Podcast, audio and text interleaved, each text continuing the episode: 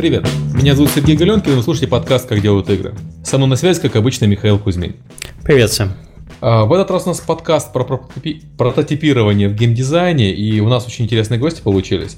Мы, наверное, даже не будем долго про новости говорить и перейдем э, сразу к теме. У нас в гостях э, Кирилл Заловкин, ведущий геймдизайнер с Hurricane Games, Александр Протасеня, геймдизайнер-фрилансер, и Александр Шестаков, Unity Developer компания Vuga. Привет, привет. Всем привет. привет. Ну, а... Прежде чем мы все-таки к теме перейдем, мы должны поблагодарить наших патронов э, с Патреона, которые за отчетную неделю нам нас поблагодарили. Я чуть не сказал, нам денег занесли. Это не, это не очень культурно. Нас поблагодарили. Спасибо вам большое. И с, э, персональное спасибо Элеонор, Элеоноре Липовецкой, Павлу э, Ролюку и Игорю Вершинину. Спасибо да. вам большое. Да, спасибо. Напомню, что поддержать подкаст можно на Патреоне. Ссылка есть в описании каждого подкаста. Э, для нас это очень приятно, и мы чуть-чуть не дотягиваем сейчас до следующего Мейлстоуна, когда мы наконец-то запустим сайт для нашего подкаста. Поднажмите! Окей, э, давайте перейдем к гостям. Вкратце давайте представимся сначала. Начнем с Кирилла, потому что он первый по алфавиту. Э, Здравствуйте. Кирилл, расскажи о себе, да. как ты дошел до жизни такой. Здравствуйте. Ну, вы, наверное, все знаете, как звучит голос Богдана Середы. Так вот, я Богдан Середа. Я просто не мог. Я должен был это сказать. В общем, э, я ведущий геймдизайнер компании Surricate Games. Работаю над проектом Paper Night. Э, в игровой индустрии я 4 года, а вообще игры делаю уже 13 лет. Начал в 2002 году э, с GameMaker а 4.3 и до сих пор, что, не, что называется, не отпускает.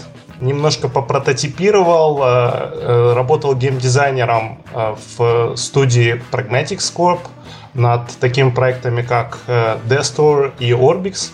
Эта компания известна прежде всего игрой Wormix.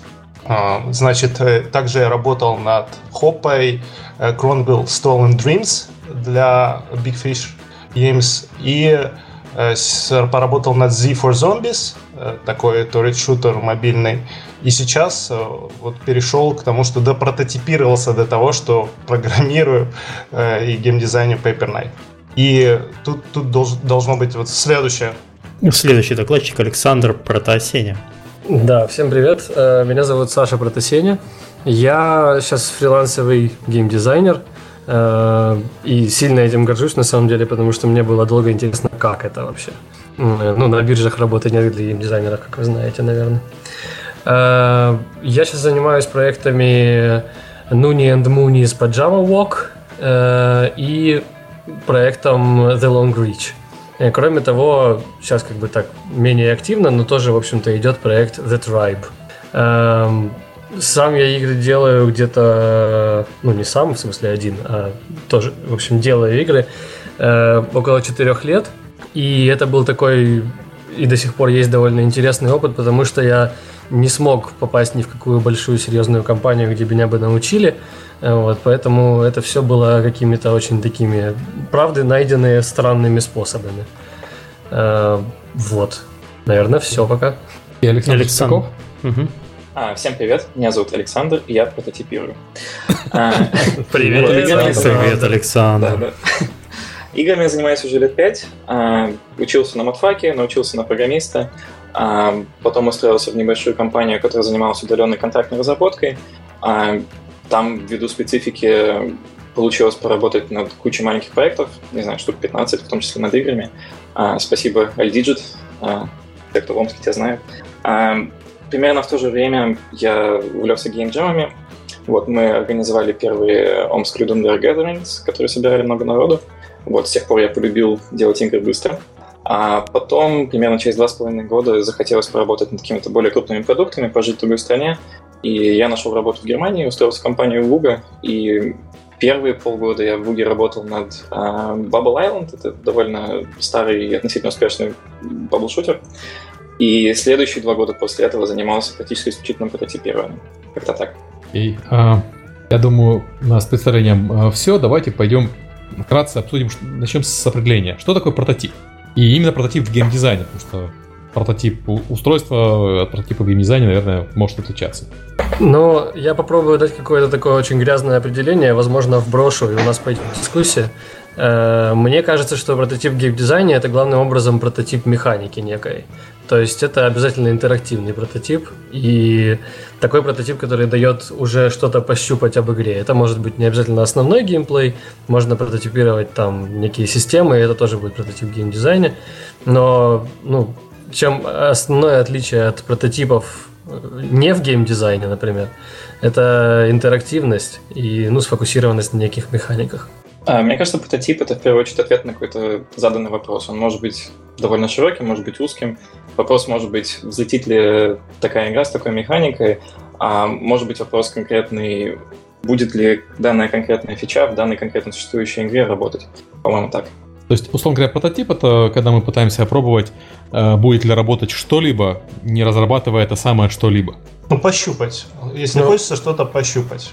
Можно да, сказать, да. разрабатывая, но чаще всего грязно, на скорую руку. Это черновая да, реализация да. Э, какой-то ключевой фичи. Ну, не обязательно ключевой даже, просто рисковой фичи, та, которая непонятно, как будет работать и будет ли вообще. То есть я думаю, что важно заметить, что прототипирование в геймдизайне касается не только э, игр, но и каких-то возможностей в уже существующих играх. Да, конечно. То есть, условно говоря, если мы хотим в игру добавить нового персонажа, Э, его имеет смысл прототипировать. Если мы в игру хотим добавить, я не знаю, новый режим, тоже имеет смысл прототипировать перед тем, как полностью все разрабатывать. Ну, там не только речь идет о режимах и персонажах, речь идет об интерфейсах, о каких-то... Можно даже прототипировать печи. ну, по меня... сути, да, прототипируется все рисковое. А, Кирилл, извини, я перебил тебя, наверное. Не, ну просто у меня был случай, когда я Майку Роузу запичил одну вещь и тут же запичил вторую вещь, потому что я понял, что ну, не про канал. И да, и на, и на ходу, вот, ну, у меня так было со Steam Panic. То есть у меня с Paper Knight было точное понимание, как я хочу это пичить, а со Steam Panic, я, кстати, забыл сказать, да, что я еще делаю Steam Panic.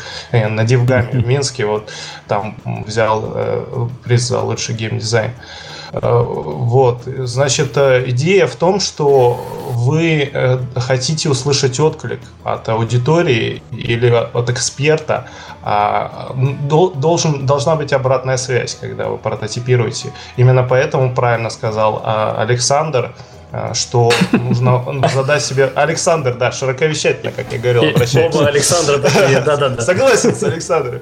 А, значит, э, нужно иметь всегда держать в голове, что мы хотим этим прототипом добиться. Если этот прототип бесцельный, то он и бессмысленный. Да, прототипирование я... ради прототипирования не стоит. Да, я здесь хочу присоединиться, ну, как бы всей, всей болью, накопленной по этому поводу.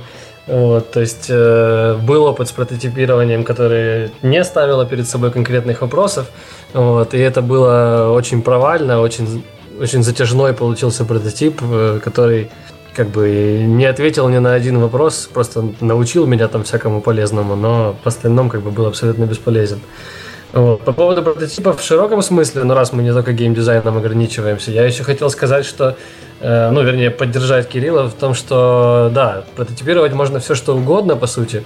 Это, естественно, не Silver Bullet, хотя так звучит, вот, то есть это не панацея от всех бед, но э, по сути, прототипировать можно и UI, и геймдизайн, и звук, и арт, и печи, и текст, например, да, то есть и потом, ну, главным образом, потому что прототипирование, оно Э, включает в себя вот этот фидбэк, о котором также сказал мой коллега Кирилл.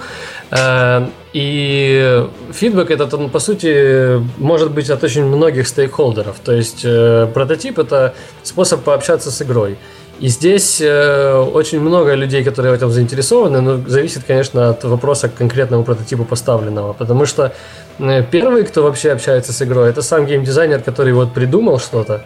Ну, не с игрой будем говорить, с фичой, да, которую мы прототипируем. Э, он вот чего-то придумал, он это должен изъять из своей головы э, для того, чтобы, собственно, увидеть это как-то. Потому что иначе оно у него живет в голове, и там все отлично. В голове всегда все просто прекрасно. Ну или очень плохо, если он просто в плохом настроении, но тогда все плохо. Вот. Но Нет, а вдруг случаев... у человека наоборот все плохо в голове, вот он придумал какую-то идею, у него есть, кажется, что она вроде нормальная, но вот определенной уверенности нет.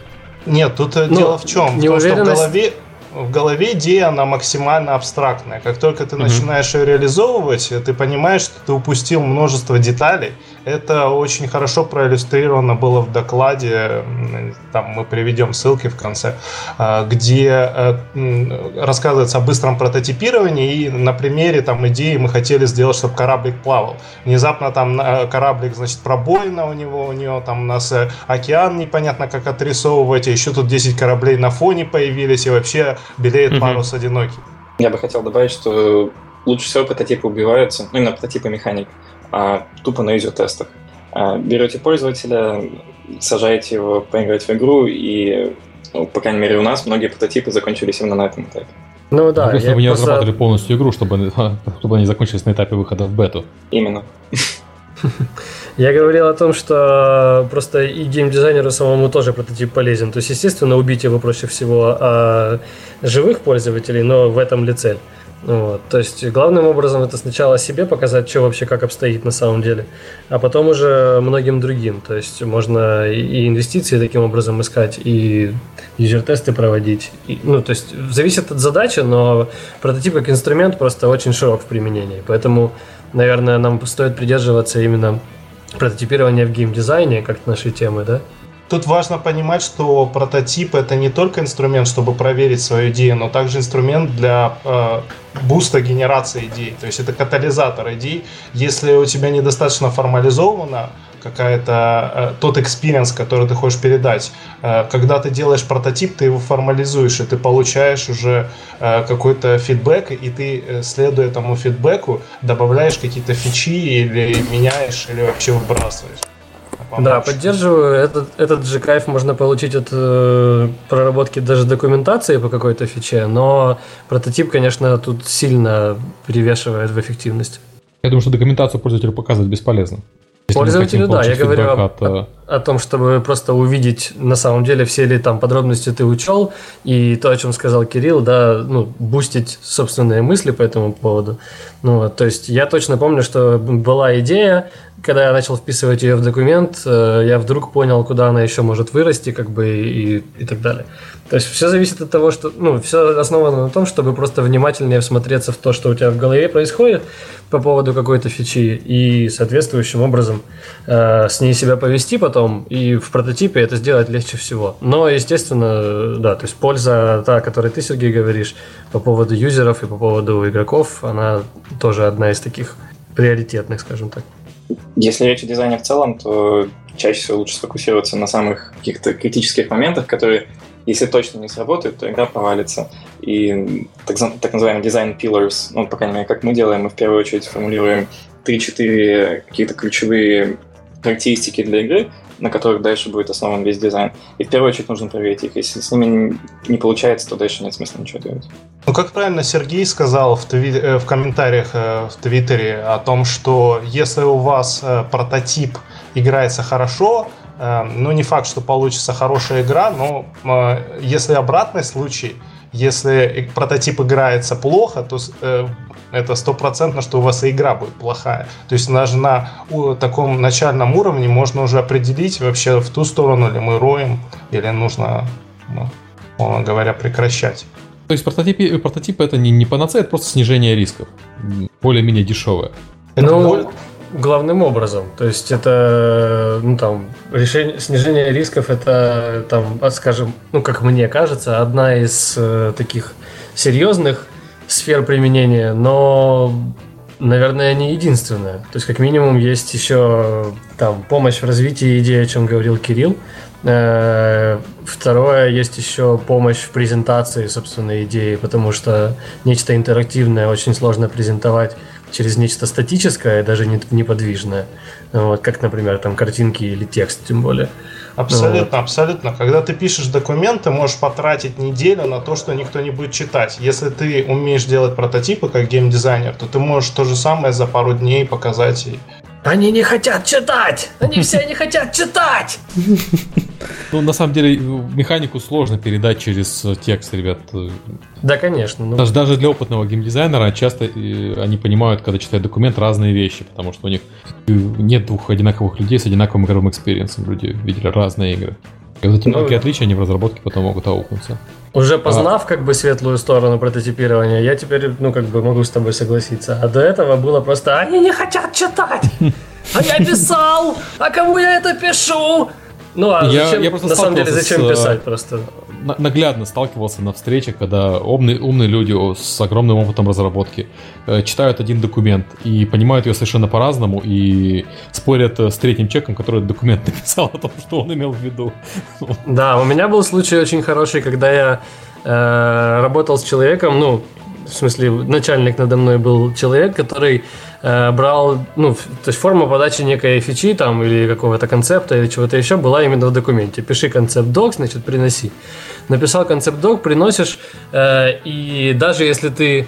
А, еще надо было, значит, там нарисовать уровень какой-нибудь. Окей, нарисовал. То есть человек берет, читает правила, и потом смотрит на картинку уровня и запрещает тебе что-либо объяснять, типа как ты там, что куда будет прыгать и так далее. Вот, то есть э, он говорит, э, у меня нормальная фантазия, вот, я все, значит, хорошо себе представляю. Вот, то есть, ну и здесь на самом деле вот как бы немножко в этом поварившись, уже понимаешь, что ну нет, это просто невозможно, потому что у людей настолько разные головы, по-разному устроены, что не может быть, чтобы он там видел в этот момент то же самое, что видел я. И даже если он меня похвалил за то, что я придумал, могу ли я быть уверен, что он именно мою идею похвалил? Надо вот. признать, что Waterfall э, в плане разработки игр как методология, там, когда ты пишешь все и сразу, а потом сел и закодил, она не работает. И поэтому мы используем итеративный подход, а каждая итерация — это детализация того прототипа, который ты создал, эм, тем или иным способом. Просто некоторые люди упрямые и хотят, чтобы ты писал на бумаге все, и это рискованно, и оно того не стоит, честно говоря. А другие люди, которые, собственно, позволяют тебе реализовать прототип, в итоге, возможно, э, находятся в более выигрышном положении во временных там э, ограничениях и в бюджете, соответственно. Мы еще не упомянули про такую вещь, как э, проверка управления в игре, что для новых типов управления, новых типов игр, новых типов управления, это мобилки, это VR, имеет большое значение. Э, мы пробовали для Paper Night делать э, в GameMaker е управление с помощью Wii U. Мы привязали Wii U к швабре и начали на ней скакать, как на лошадке. И да, да, да, есть даже видео, говорю, так. Я всегда знал, что у вас там происходит какая-то наркомания. Да, теперь я попрошу всех, кому меньше 18 лет, покинуть подкаст. А, значит, что 80% аудитории суть, значит, была в том, что у нас не было tvOS еще. Э, более того, у нас не было никаких спецификаций, понимания того. Нам нужно было передать ощущение игрока от того, когда у тебя есть телек, и у тебя есть какая-то палка, и ты с этой палкой целишься. Вот, ну, мы взяли то, что было. То есть мы использовали какие-то имеющиеся инструменты для того, чтобы создать experience, э, относящийся в будущем уже потом можно, который применить к совершенно другим инструментам. Ну, там, условно говоря, если вы прототипируете арт, вы берете э, с имгура там какие-то картинки с фотостоков и так далее, э, закидываете это все в сцену и смотрите там. Э, то же самое, если вы делаете и с дизайном, и с э, интерфейсами, там, в случае макапов, и в случае контролов, у нас было это контролы от другой существующей приставки, максимально похожие по ощущениям на то, что выйдет в будущем. Ну и, соответственно, с VR это сейчас уже можно взять Oculus, какие-то это будет приближенное э, к тому, что мы в будущем увидим э, приближенный опыт. Я хочу а... уточнить, ты по поводу прототипирования арта, ну, то есть, да, то есть немножко в сторону. Э, ты говоришь взять картинки с Имгура, ты имеешь в виду найти картинки, которые больше всего похожи на тот арт-стиль, который вы здесь видите, вставить их себе и посмотреть, как оно все выглядит, правильно? Ну да, если вы начинаете Чтобы с не нуля, рисовать. Ну, естественно, если вы начинаете с нуля, последнее, что вы должны делать, это рисовать картинки. Вы должны просто... Просто э, есть один из способов как бы прототипировать арт, который прямо противоположен. То есть мы придумываем небольшой объем того, что нужно отрисовать, отрисовываем это и, собственно, отвечаем на вопрос, вот такой вот стиль, вот в такой вот рисовке, конкретно исполненный вот этими нашими художниками, там, заходит ли он аудитории или там другим стейкхолдерам? Ну, в нашем случае главное было то, что мы делали для мобилок, а потом начали делать для tvOS, и мы рисовали арт внезапно, о, да, мы гении, мы не смотрели смотрели на мобилках. Первое время мы рисовали интерфейсы, смотрели их на ПК и видели, как все прекрасно, как все видно. Потом посмотрели на iPhone 4 и поняли, что мы в полной извините, вот, а, и перерисовали все. То есть прототипирование графики в данном случае также платформа зависима. Если вы делаете для телевизора, вы должны учитывать такой фактор, как, например, э, lines, там такой фактор, как там, э, что у него стоит, э, ну, экран может быть, условно говоря, могут быть слепые пятна там и тут, и у тебя просто интерфейс отвалится там. Или на мобилках у тебя палец перекроет интерфейс. Это ты не можешь предсказать, пока не спрототипируешь и не пощупаешь. Я хотел две вещи добавить. Тут раньше сказали, что давайте делать прототипы и не будем писать дизайн-доки. А, Нет, это... не, не сказали, что не надо писать дизайн-док. Сказали, что прототип для донесения идеи лучше, чем дизайн-док. Да, но некоторые, ну, по своему опыту могу сказать, что некоторые заходят немножко слишком далеко, и все-таки дизайн-док, если вы пишете игру как сервис и планируете заниматься разработкой на протяжении двух-трех лет как минимум, то команда, скорее всего, поменяется полностью. Если у проекта нет очень четкой спецификации, а, как работает какая механика, то люди вас будут не любить. Они я, я тебе хочу добавить, документация очень важна вообще для, для любой работы, особенно если вам потом придется работать с другими людьми э, на проекте, то есть у вас там маркетолог появится, там пиарщик, не дай бог, или еще кто-нибудь, э, им всем нужна документация, чтобы понимать, как это работает. Объяснить проще на прототипе, но когда надо разрабатывать это, то нужно иметь документацию. Да. То есть это не отменяет от другого. Мне кажется, противопоставлять диздок э, и, в принципе, документацию по проекту прототипу не надо, это просто и то, и то нужно. Нет, Нет конечно. То есть мы не хотим, чтобы наши маленькие слушатели нас так услышали. Э, вопрос просто в том, что, ну, как мне кажется, вот тоже давайте обсудим, коллеги, Александр и Кирилл. Э, мне кажется, что как бы нужно на прототипы вынести всю описательную информацию из документов. То есть вот когда мы в документах что-нибудь описываем, а оно, значит, там делает вот так вот с определенной задержкой и после этого там и подобные вещи – это уже вот лишняя работа, которая генерирует какие-то образы в разных головах разные. Поэтому уже в этот момент вот эти вот все вещи нужно заменять либо интерактивным прототипом по возможности, э, либо какими-то просто анимациями или примерами звуков, или примерами арта, или еще чем-то. То есть дизайн-документация по сути своей должна содержать в себе просто справочную информацию. О чем мы договорились, какие где использовать вещи, какие где там у нас придуманные константы на всю игру, которую мы используем, какие у нас есть фичи, и эти фичи просто тезисами, а каждая фича объяснена уже прототипом в том или ином виде, в том числе там просто визуальным, например. Как вы думаете?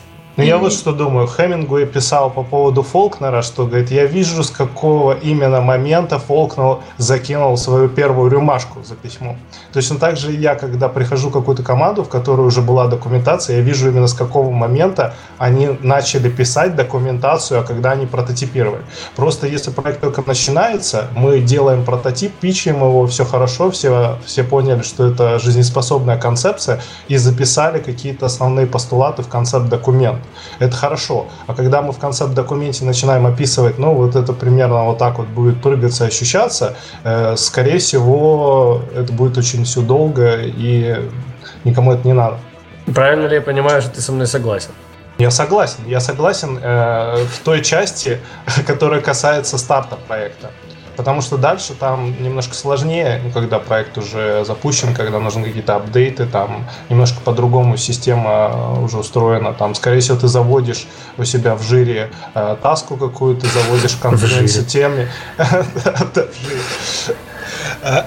заводишь конфлюенции какую-то связанную с этой таской, значит, тему, э, после чего в лучшем случае прикрепляешь прототип, а в худшем случае начинаешь на пальцах точнее на референсах объяснять, что вот это как в той игре, а вот это примерно как в этой игре. И там... Но все-таки, вот ты говоришь, что даже если мы делаем, если у нас уже не старт, если мы делаем игру как сервис, и тут я подмигиваю Александру Шестакову, да, да. э, то как бы нам, по сути, когда мы, допустим, добавляем какую-то фичу или что-то там еще хотим нового сделать, что нам требуется описывать вот такими вот словами, а оно будет вот так вот прыгаться, играться, чувствоваться, э, это уже вот, собственно, дурная работа. То есть, да, у нас есть какая-то документационная документальная структура, или как это правильно сказать, структура документации, э, но мы в ней все равно не выписываем все эти вещи. То есть э, все-таки описательные вещи лучше заменять какими-то несловесными, скажем так, способами.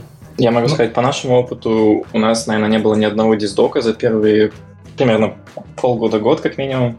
А единственные документы, которые у нас были, это документы, которые были, собственно, для питчей, чтобы отправить другим геймдизайнерам, расшарить, mm-hmm. получить какую-то точку зрения.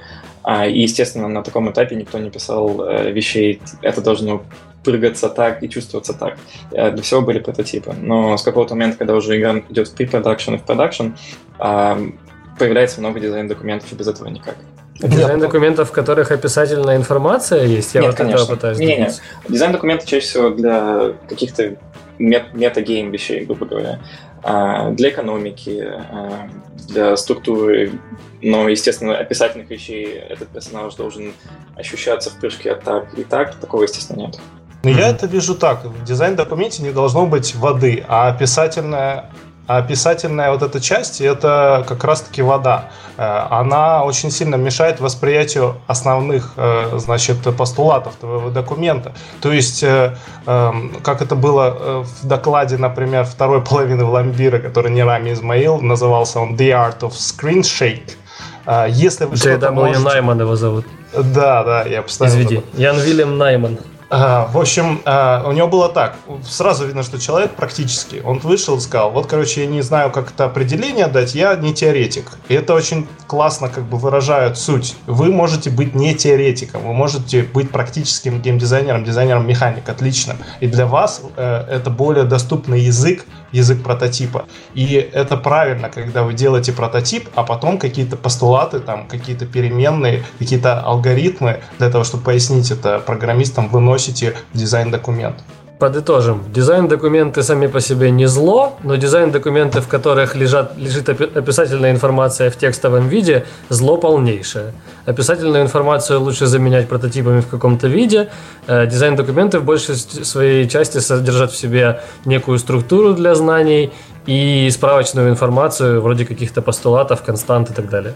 Мне кажется, главная проблема описательного дизайна документа в том, что прототип должен ответить на какой-то вопрос. Если ты просто описал что-то в дизайн-документе, а, ты не можешь его никак валидировать, пока человек в это не проиграет. Соответственно, если ты хочешь ответить прототип на вопрос, то, ну, хочешь ответить на вопрос, то у тебя должен быть прототип.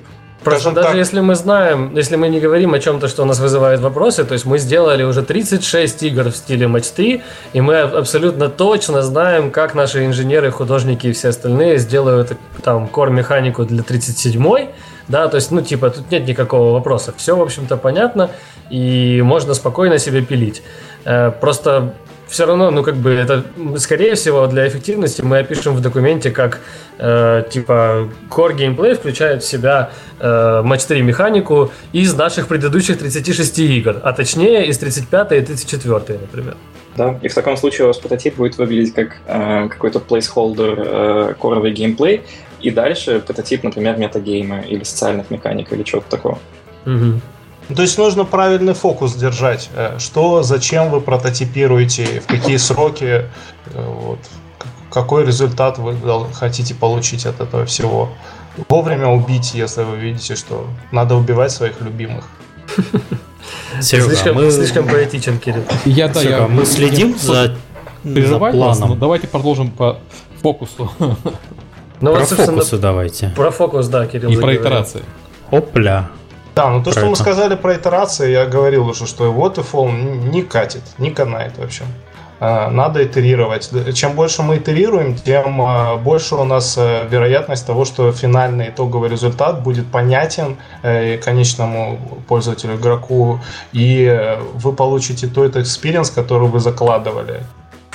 Я задам вопрос коллегам. Я не работал в AAA индустрии, но когда говорят, что Waterfall не катит, у меня всегда возникают сомнения, а, потому что из того, что я слышал на конференциях, а, да, есть много итераций на этапе концепта pre-production а, но когда какой-нибудь Assassin's Creed уходит в продакшн, его делают как раз-таки по Waterfall.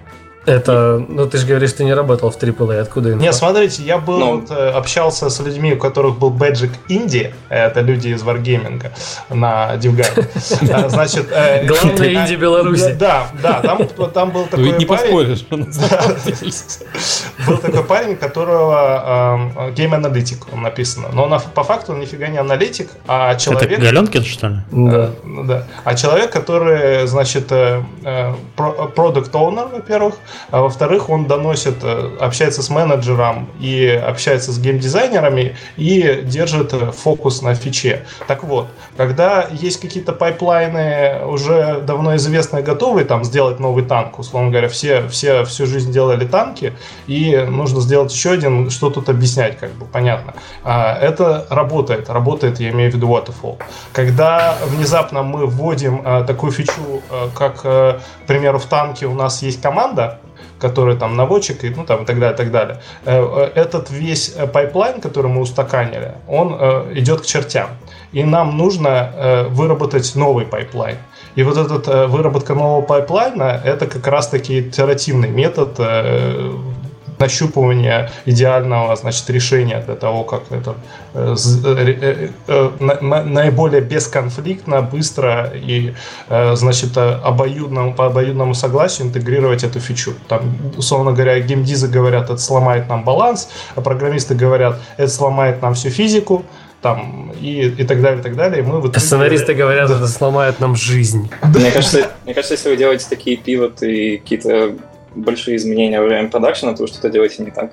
Ну, тут сложно сказать, потому что, э, ну, не знаю, мой, как бы, рабочий опыт подтверждает, что действительно разработка игр это такое очень рискованное занятие, которое все время зависит от ветра, значит, по- крепости парусов и всего остального. Э, и поэтому сложно сказать, что вот если что-то пошло не так, то это значит мы сделали что-то не так. То есть, ну, во- во-первых, сама формулировка, понятно, очень общая. Э, Во-вторых, действительно, в большинстве случаев, э, ну, то есть даже когда люди делают там очередной какой-то продукт на очень известной там ну, востребованной механике, например, да, там или в очень востребованном сеттинге, ну то есть какой-то уже известной переменной одной, э, которая скорее всего даст им успех вот в каком-то определенном направлении, то э, в остальных местах все равно все пытаются хотя бы немножечко, но чего-то нового придумать, потому что, э, ну, так или иначе, но спрос на хоть какие-то новинки он есть. Вот. То есть не обязательно прям на авангард, но я имею в виду, чтобы что-то новое, оригинальное было в игре. Естественно, Поэтому для этого итоге- прототип. Ну да, я имею в виду, что ну, в итоге получается, что когда ты идешь в неизвестное место, ты не можешь все время идти в одну сторону, знать всю карту и ну, видеть свой путь полностью наперед. Вот. Я Ну, так на самом я- деле не, небольшой эксперт в э, методологиях разработки, но мне не кажется, что если вы делаете все по waterfall и у вас вдруг все полетело к чертям, значит вы что-то сделали не так. Ну то есть может, может быть действительно план сразу все придумать, а потом сразу все сделать, растянутый на полтора года, может вот это не очень хорошая идея. Я старался скорее дискуссию вызвать, потому что когда говорят, что в геймдеве не работает э, Waterfall и все нужно делать по скраму, я считаю, что такие обобщения неправильные. Я согласен, что нужно делать все итеративно, когда вы находитесь на раннем этапе, и нужен план, когда вы находитесь на более позднем этапе. Это не обязательно должен быть Waterfall, естественно. Но мы э, как Ну, бы... смотрите, возвращаясь к, к тому позднему этапу, э, собственно, вопрос о конфликте фичей. То есть нам необходимо внедрить, ну, есть это кейсы из жизни, то есть добавили действительно новую механику. Э, каким образом нам убедиться, что эта механика нам не сломает ничего? Ну, вот, допустим, у нас э, работает специалист, который на Блицкриге до этого работал. Он говорит, что они писали симуляцию. Эта симуля- симуляция это был их способ отыграть, э, там, не знаю, э, сотни тысяч различных э, вариаций тактик для того, чтобы проверить, э, та или иная фича, которую они сейчас внедрили, будет ли ломать им баланс или не будет. Потому что имеет место очень часто конфликт фичей. Ты видишь, э, в общем-то, утвердил на бумаге, что эта штука действительно тебе там э, улучшит э, вовлечение игрока там или даст ему принципиально новый какой-то игровой опыт, а потом ты ее внедряешь и понимаешь, что она тебе ломает как бы гармонию всю игровую. И если ты это внедряешь на этапе где-то прототипом, то у тебя есть шанс все исправить до того, как это выкатится. Ну, я об этом и говорю, что если вы делаете какие-то большие изменения, а, то это все должно быть запрототипировано заранее, и в продакшене по возможности нужно таких вещей не делать. Естественно, бывают форс-мажоры, но на все такие критические вопросы, которые могут все сломать, э, о чем шла речь выше, на них должны быть даны ответы заранее. Ну, то есть ты имеешь в виду, что когда... Типа, ты имеешь в виду, что... Сейчас, я секунду, я хочу подтвердить, что... Ну, вернее, Все, этот уточнить. поезд уже не остановить. Отойди. Не, мы уже про Waterfall, я думаю, сейчас закончим. Я уже загадал желание между двумя Сашами. Ты по алфавиту первый, это невозможно. Э, я хотел просто сказать, что Саша Шестаков, видимо, имеет в виду, что когда все идет хорошо, вне зависимости от того, какой методологией разработки вы пользуетесь, э, если у вас все идет хорошо, все по плану, значит ваша методология очень похожа на Waterfall. Вот, потому что если вы типа заранее все пропрототипировали, выяснили, избежали и всячески подготовили себе всякие подушки безопасности, то типа у вас все хорошо, и почему бы не Waterfall тогда? Не, ну, там возникают другие проблемы. Например, э, вы думали, что такая-то фича займет столько времени, и выделили столько очков на планинг покер, поняли, что это не пошло, поэтому вы переносите это в следующий спринт, то есть это не waterfall. Но я говорю о том, что если есть какие-то важные вопросы, на которые, которые могут сломать игру, на них на всех нужно ответить э, заранее прототипами, и без этого не двигаться ни в коем случае в продакшн. Угу. Ну окей, в общем, прототипировать нужно еще и для того, чтобы определить лучшую методологию разработки. Нет, я этого не говорил. Это сказал я, да. Э, ну что, давайте перейдем к балансировке. Балансировке, да. В общем, э, вот самое интересное для меня это, как я уже сказал, симуляции, запуск симуляций и, э, скажем, написать ботов. Тоже хорошая штука. Ну, в чем разница, как я вижу, симуляции ботов? В том, что бот это конкретное какое-то поведение пользователя имитирует, а симуляция это вся система как бы. Ну, например, мы когда делали Guru Orbix, э, у нас там было очень много валют, там 5 валют было, они вводились последовательно, и э, у нас были таймеры. Таймеры, как э, в Clash of Clans шахты, которые через какую-то там неделю тебе, там, условно говоря, наполнится на высоких уровнях там, развития твоего таунхолла. Играть, понятное дело, безумием было бы. То есть ни один геймдизайнер бы не проиграл столько времени для того, чтобы проверить, насколько у него там ломается ломается, не ломается, где начинается инфляция, еще что-то. Э, для нас было логичным решением написать на питоне симуляцию, которая бы отыграла, экстраполировала бы там и показала бы на каком, значит, этапе сколько ресурсов у игрока с каким поведением. Там у нас были несколько моделей поведения. Там игрок, который все тратит, игрок, который сбалансированно старается играть, и игрок, который жадина, говядина. Но если речь идет про прототипирование экономики, то чаще всего, ну, по крайней мере, у нас в компании используется тупо Excel, и многие прототипы игр, которые ну, сильно зависят на экономике, сделаны полностью в Excel, и только потом двигаются в Unity и другие среды. И на самом деле для экономики, для балансирования есть еще очень классная пулза, называется Machinations от Йориса Дорманса. Это такой особый язык визуального программирования, в котором можно ну, какие-то такие вещи, о которых шла речь, что нам нужно проверить тысячу симуляций, игроки с разным поведением и все остальное. А геймдизайнер может без проблем это все набросать, э, нажать кнопку play и показать, что это работает. Да, но только с Machinations мой опыт показывает, что там не так-то просто ее освоить, как и любой да, язык программирования. Есть, да, порог вхождения. Угу. Окей, следующий вопрос. Мне нечего добавить. Следующий вопрос. Кто знает, как звучит голос Богдана Середы? Э, слушай, ну два раза за один подкаст одна ну, ладно, шутка. Ладно, ну. ну Это только в ведущем можно так шутить. Два раза за один подкаст. Окей. У нас следующий пункт это польза для собственного развития. Это ты добавил. Кирилл, как тебе, помог... как тебе помогла... Не, это не я. Как тебе помогла вообще вот, прототипирование, практика прототипирования в твоем личностном росте, Кирилл? Пожалуйста, Кирилл. Ну смотри, я был геймдизайнером. Вы знаете, что геймдизайнеры это как э, Иван Бездомный, люди безродные, которых все шмаляют, и они, э, в общем, последние э, козлы там отпущения. А теперь я вот программирую. Смотрите, я поднялся. Да нет. На самом деле я хочу сказать, что когда вы геймдизайнер, вот, вам нужно найти общий язык с многими людьми.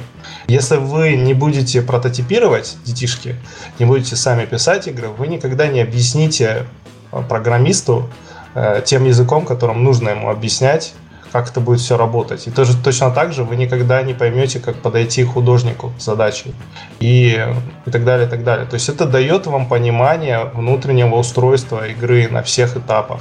Если речь о пользе для развития, то, мне кажется, прототипирование — это очень хороший способ достичь какие-то новые горизонты, потому что когда геймдизайнер прототипирует, он чаще всего а, пытается найти какие-то новые механики, что-то интересное, и таким образом а, учится делать игры иногда в других жанрах, иногда учится при этом программировать, а, учится убивать свои идеи. Ну, то есть пользы на самом деле очень много. Ну, вообще Бродский о поэзии сказал, что это колоссальный катализатор сознания. То же самое я бы хотел сказать о прототипах. Я хотел сказать, что, э, как по мне, э, вот польза для собственного развития это такой довольно, скажем, опасный пункт в, ну, в списке того, зачем прототипировать, да, потому что э, к сожалению, есть большой риск увлечься собственным развитием, вот, и в итоге прототип у тебя там, да, он будет отвечать на нужный вопрос, но, возможно, не за неделю, а за две. Э, потому что я вижу, что я уже не справляюсь с этим уровнем программирования, но нет, я, значит, смогу, преодолею, там, превозмогу и так далее. Ну вот, поэтому тут очень важно, что, ну, действительно, да, и Кирилл, и Саша сказали абсолютно правильные вещи о том, почему для вас детишки лично будет прототипировать полезно. Но, в общем, не увлекайтесь. Ну, то есть, э, увлекайтесь прототипами, не, но не делайте их... Э, не процессом. Ну да, не процессом. Это, это как э, кодексе всех э, там, значит, рыцарей, джедаев и всех остальных, что нельзя в свою, на свою выгоду использовать свои силы, да, то есть вот прототипирование это особая магия, вот, и для своей личной выгоды использовать ее нельзя, ее нужно использовать для выгоды проекта. Я хотел еще воспользоваться Ты не хочешь моментом. делать этот прототип. Ты рукой так. Да, вот, пока, пока все вот, э, значит, пока поезд снова не поехал, э, что вот зачем прототипировать, да, еще последний пункт, из которого здесь я не вижу у нас в списке, это, э, собственно, буст мотивации. То есть, э, когда некая команда, вот, условная, она там чего-то пилит, значит, но пилят они это как-то все очень разрозненно, да, то есть кто-то это делает там у себя в документиках, вот, или в каких-то картиночках, а кто-то, кто-то пишет какой-то код для каких-то систем, которые потом что-то будут делать в какой-то игре, э, довольно быстро у всех начинается такая неприятная фаза, когда типа, ну вот мы что-то делаем, делаем, а что мы делаем? Ну вот как-то ничего не происходит. Вот, и Здесь полезными концепциями являются fast delivery, когда задача стоит в том, чтобы какие-то определить, ну, скажем, вехи, да, репрезентации этого продукта, то, что называется deliverable. То есть, да, то, что будет произведено в итоге неких вот операций, каких-то приложений усилий. Вот. И оно все время вот как бы есть, на него можно посмотреть и понять, что ага, вот, вот это мы делаем. И это ни в коем случае не может быть документ, потому что, ну, типа, мы не документ вроде делаем. А, в документе написано, что мы делаем, так никто же не хочет читать. Э, поэтому очень полезно, если, допустим, там ну, опять же, к концепции итерирования это тоже относится прямым образом. Э, то есть, если мы что-то делаем, имеет смысл как можно быстрее сделать черновик этого чего-то. Если, во-первых, если он будет плохой, и мы это поймем уже сразу, то мы сможем его быстренько пристрелить и сделать другой, да, и не потратить кучу времени в неправильном направлении. Но кроме того, э, если у нас есть какой-то вот прототипчик, который постепенно, допустим, обрастает чем-то, или проект, который обрастает прототипами, э, исходя из этого мы все время как-то видим игру более-менее, да, мы ее себе представляем, причем все одинаково благодаря о великим прототипам, э, то это очень хороший буст мотивации для команды, ну и, собственно, не только буст ежемоментный, а скорее как ну, в длительной перспективе тоже. Я скажу, что это вопрос не, даже не столько в мотивации, а сколько в том, что люди понимают, что они делают. Но это связано с мотивацией напрямую, Конечно. особенно если этот первый прототип будет довольно поздно в проекте, да, то есть если не все сразу такие умные, как мы тут в подкасте, вот, а ну, как бы так получилось, что вот начали что-то делать и делали сразу прям игру. Вот. И через примерно полгода делания прям игры, вот, и люди уже такие вот ходят очень грустные. Поэтому вот если в этот момент выдать такие прототип, да, и встать на светлую сторону, то вдруг все такое очень приободрятся. Ух ты, ух ты, оно так бегает прикольно. Вот. И теперь как бы все бодрее забегали. И, а, По поводу того, что прототипировать, мы, в принципе, по-моему, проговорили. Давайте, мы говорили про механики, говорили про арт. Мы не говорили про прототипы уровней. Да, и про UI UX мы тоже толком не поговорили. Я хотел еще про арт сказать, что у нас есть такое негласное правило, и, насколько я знаю, в других компаниях тоже его ну, придерживаются. Прототип должен быть без арта совсем. Uh, может быть, там программер, Programmer's Art, uh, есть какая-то стандартная кнопочка из Unity, но арт не должен на себя отвлекать внимание. Если конечно, не прототип uh, UI UX, если это прототип механик, то чаще всего там будут какие-нибудь кубики, сферы и шарики. Вот. Но если прототип работает без арта, то он будет работать с артом. Вот. И поэтому артисты присоединяются к команде очень поздно, уже на этапе pre-production. А у нас был опыт, что мы делали... У нас был внутрикорпоративный геймджем, и так получилось, что тема геймджема попала очень хорошо на то, что мы искали в данный момент. Вот. И за три дня мы сделали игру, а, и как это обычно бывает на геймджемах, у нас был хороший артист, а, полная команда, даже звуки. Вот. И получилась игра, которая всех очень сильно впечатлила. Все говорили, ух ты, классно, вы нашли то, что будете делать дальше. И мы тоже обманулись, решили, что мы нашли какой-то клад. Э, поработали над этой игрой еще 2-3 дня и поняли, что, собственно, все впечатление, почему все были так excited, это потому что просто в игре был арт. Вот, и с тех пор мы придерживаемся правила, что мы так больше не делаем. Вот. Я, я слышал про то, что Вуга не делает, ну, собственно, в подкасте мы про это говорили, что Вуга не делает э, э, прототипы с артом, но я слышал другое альтернативное мнение, что наоборот, э, игры, которые идут от арта, э, есть целый класс инди-игр, которые идут именно от арта, а не от механики, э, в них как раз э, можно геймплей не так сильно прототипировать, как э, искать э, правильный арт-стиль. Ну, конечно, Но мы когда делали для Big Fish, когда мы делали хопу, мы там сначала прототипировали арт. Но это было правильно, потому что мы искали стиль, и там у нас основные требования были к арту. И параллельно с артом мы делали сценарий и с продюсером утверждали. Это фактически был какой-то прототип сценария. Его утверждали. То есть был арт и сценарий, с этого мы начинали.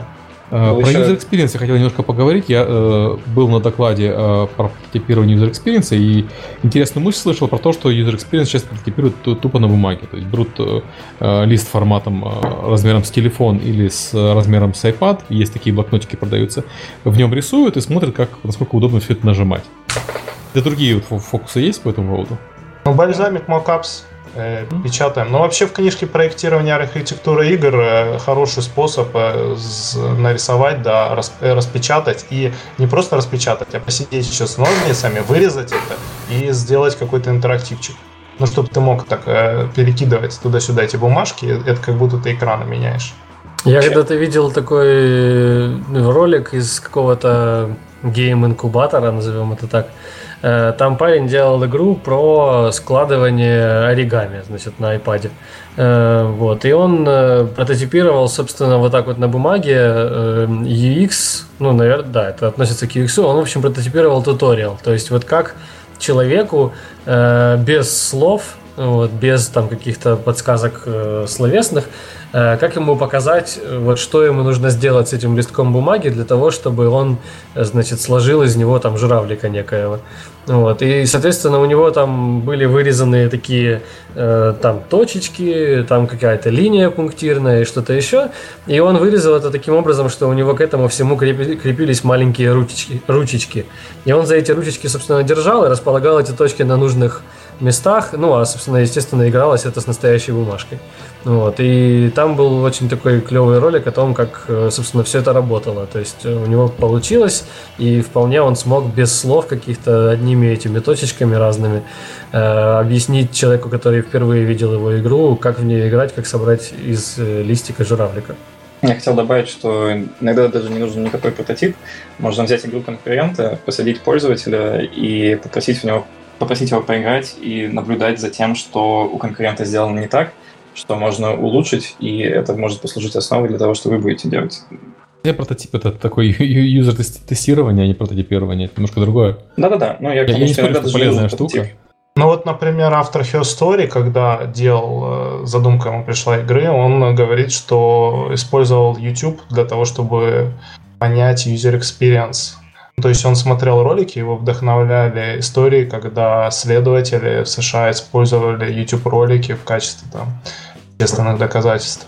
И он э, также пробовал, то есть искать что-то по каким-то ключевым э, словам. И э, это была одна, один из этапов его прототипирования. Второй у него был Excel-документ, э, в котором он подсчитывал количество значит, упоминания того или иного слова для того, чтобы более-менее равномерное распределение получить чтобы игроки, которые играют, получали э, не сразу, э, значит, э, катарсис, вот это все, не, не выходило не катарсис, а, так сказать, кульминацию, чтобы нужно роликом не попадался слишком рано. А, да, собственно, там же игра про поисковик, и поэтому сейчас плотный анализ там действительно очень важен. Давайте поговорим, кстати, про инструменты. Вот мы поговорили про Excel, мы поговорили про бумажные прототипы. Как еще можно прототипировать? Unity. GameMaker! Я, я не шучу, у нас э, многие геймдизайнеры, не только геймдизайнеры, просто начинают с того, что сами садятся и пишут какой-то прототип на Unity. А, как Сергей правильно написал недавно в статье про то, что программирование — это необходимый навык в современном мире. Вот. Геймдизайнер, который умеет программировать и сам написать свой прототип, это очень ценный кадр. Вот. И многие геймдизайнеры именно так и делают. И на самом деле был у нас один прототип, который написали на GameMaker, и его действительно написали от самого, ну, геймдизайнер сам сел, написал, э, верифицировал, и потом все это переписали на Unity, когда пошли в продакшн. Но Unity просто доминирует. Вот так вот. Мне тоже кажется, что Unity домини- доминирует вполне э, конкретно, и в первую очередь еще и потому, что ну да, естественно, программировать очень полезно, и я тут полностью за это, но для тех, у кого там не хватает determination, и кто никак не может его найти, никак, э, я хочу сказать, что есть еще такие вещи, как э, там Playmaker, например, для Unity. Э, он, э, как любой м, подготовленный инструмент для бескодового программирования, скажем так, э, он, в общем-то, там до определенной степени только полезен. Вот, дальше он может даже, даже мешать вам, там, значит, и всячески ставить палки в колеса. Э, та же история, кстати, с бескодовыми редакторами, редакторами вроде Stencil, допустим, и Skira Construct. То есть они, ну, Stencil в частности, я с ним работал, он сильно заточен под платформеры. Там вот если ты делаешь платформер, то вообще прям все для тебя. Просто как боженька закинул три каких-то компонента, три behavior, оно сразу забегало, застреляло, все отлично. Только ты попробуешь в стенсиле сделать матч 3, не знаю как сейчас, но вот э, пару лет назад такая была ситуация, и это превращается в адскую боль просто, потому что, ну то есть где-то уже расставлены определенные точки в логике работы, и тебе приходится их обходить, и в итоге все равно это делается тем, что ты вставляешь блок кастомного кода, э, откуда, ну, куда копируешь код просто из форума какой-то. Ты не можешь его сам написать, ты ничего не знаешь о программировании, но ты вот там что-то нашел, написали, что это работает, вставил, ой, у тебя заработало. Вот. Я хочу э, сказать, да, да, говори. Я просто хотел сказать, что э, вот в отличие от инструментария типа Сиры, допустим, у GameMaker есть такая штука, как написать в коде. И вот ну, в да. прошлом подкасте геймдизайнеры там тоже упомянули, что можно, значит, делать без кода. Я вам по-хорошему хочу сказать, что можно первые три дня. После чего вы просто садитесь и пишете код, потому что там язык скриптовый, он совершенно просто английский язык, в котором там нет ничего лишнего. Если вы в Unity сядете писать код, вы столкнетесь со всей мощью C-Sharp вам в лицо, прям синглтоном. Но вот. не со всей, кстати. И вот я тут с тобой поспорю, потому что э, я попробовал как-то пройти пару упражнений на чистый C-Sharp, называется ката. Ну, то есть это именно вот для взрослых программистов C-Sharp.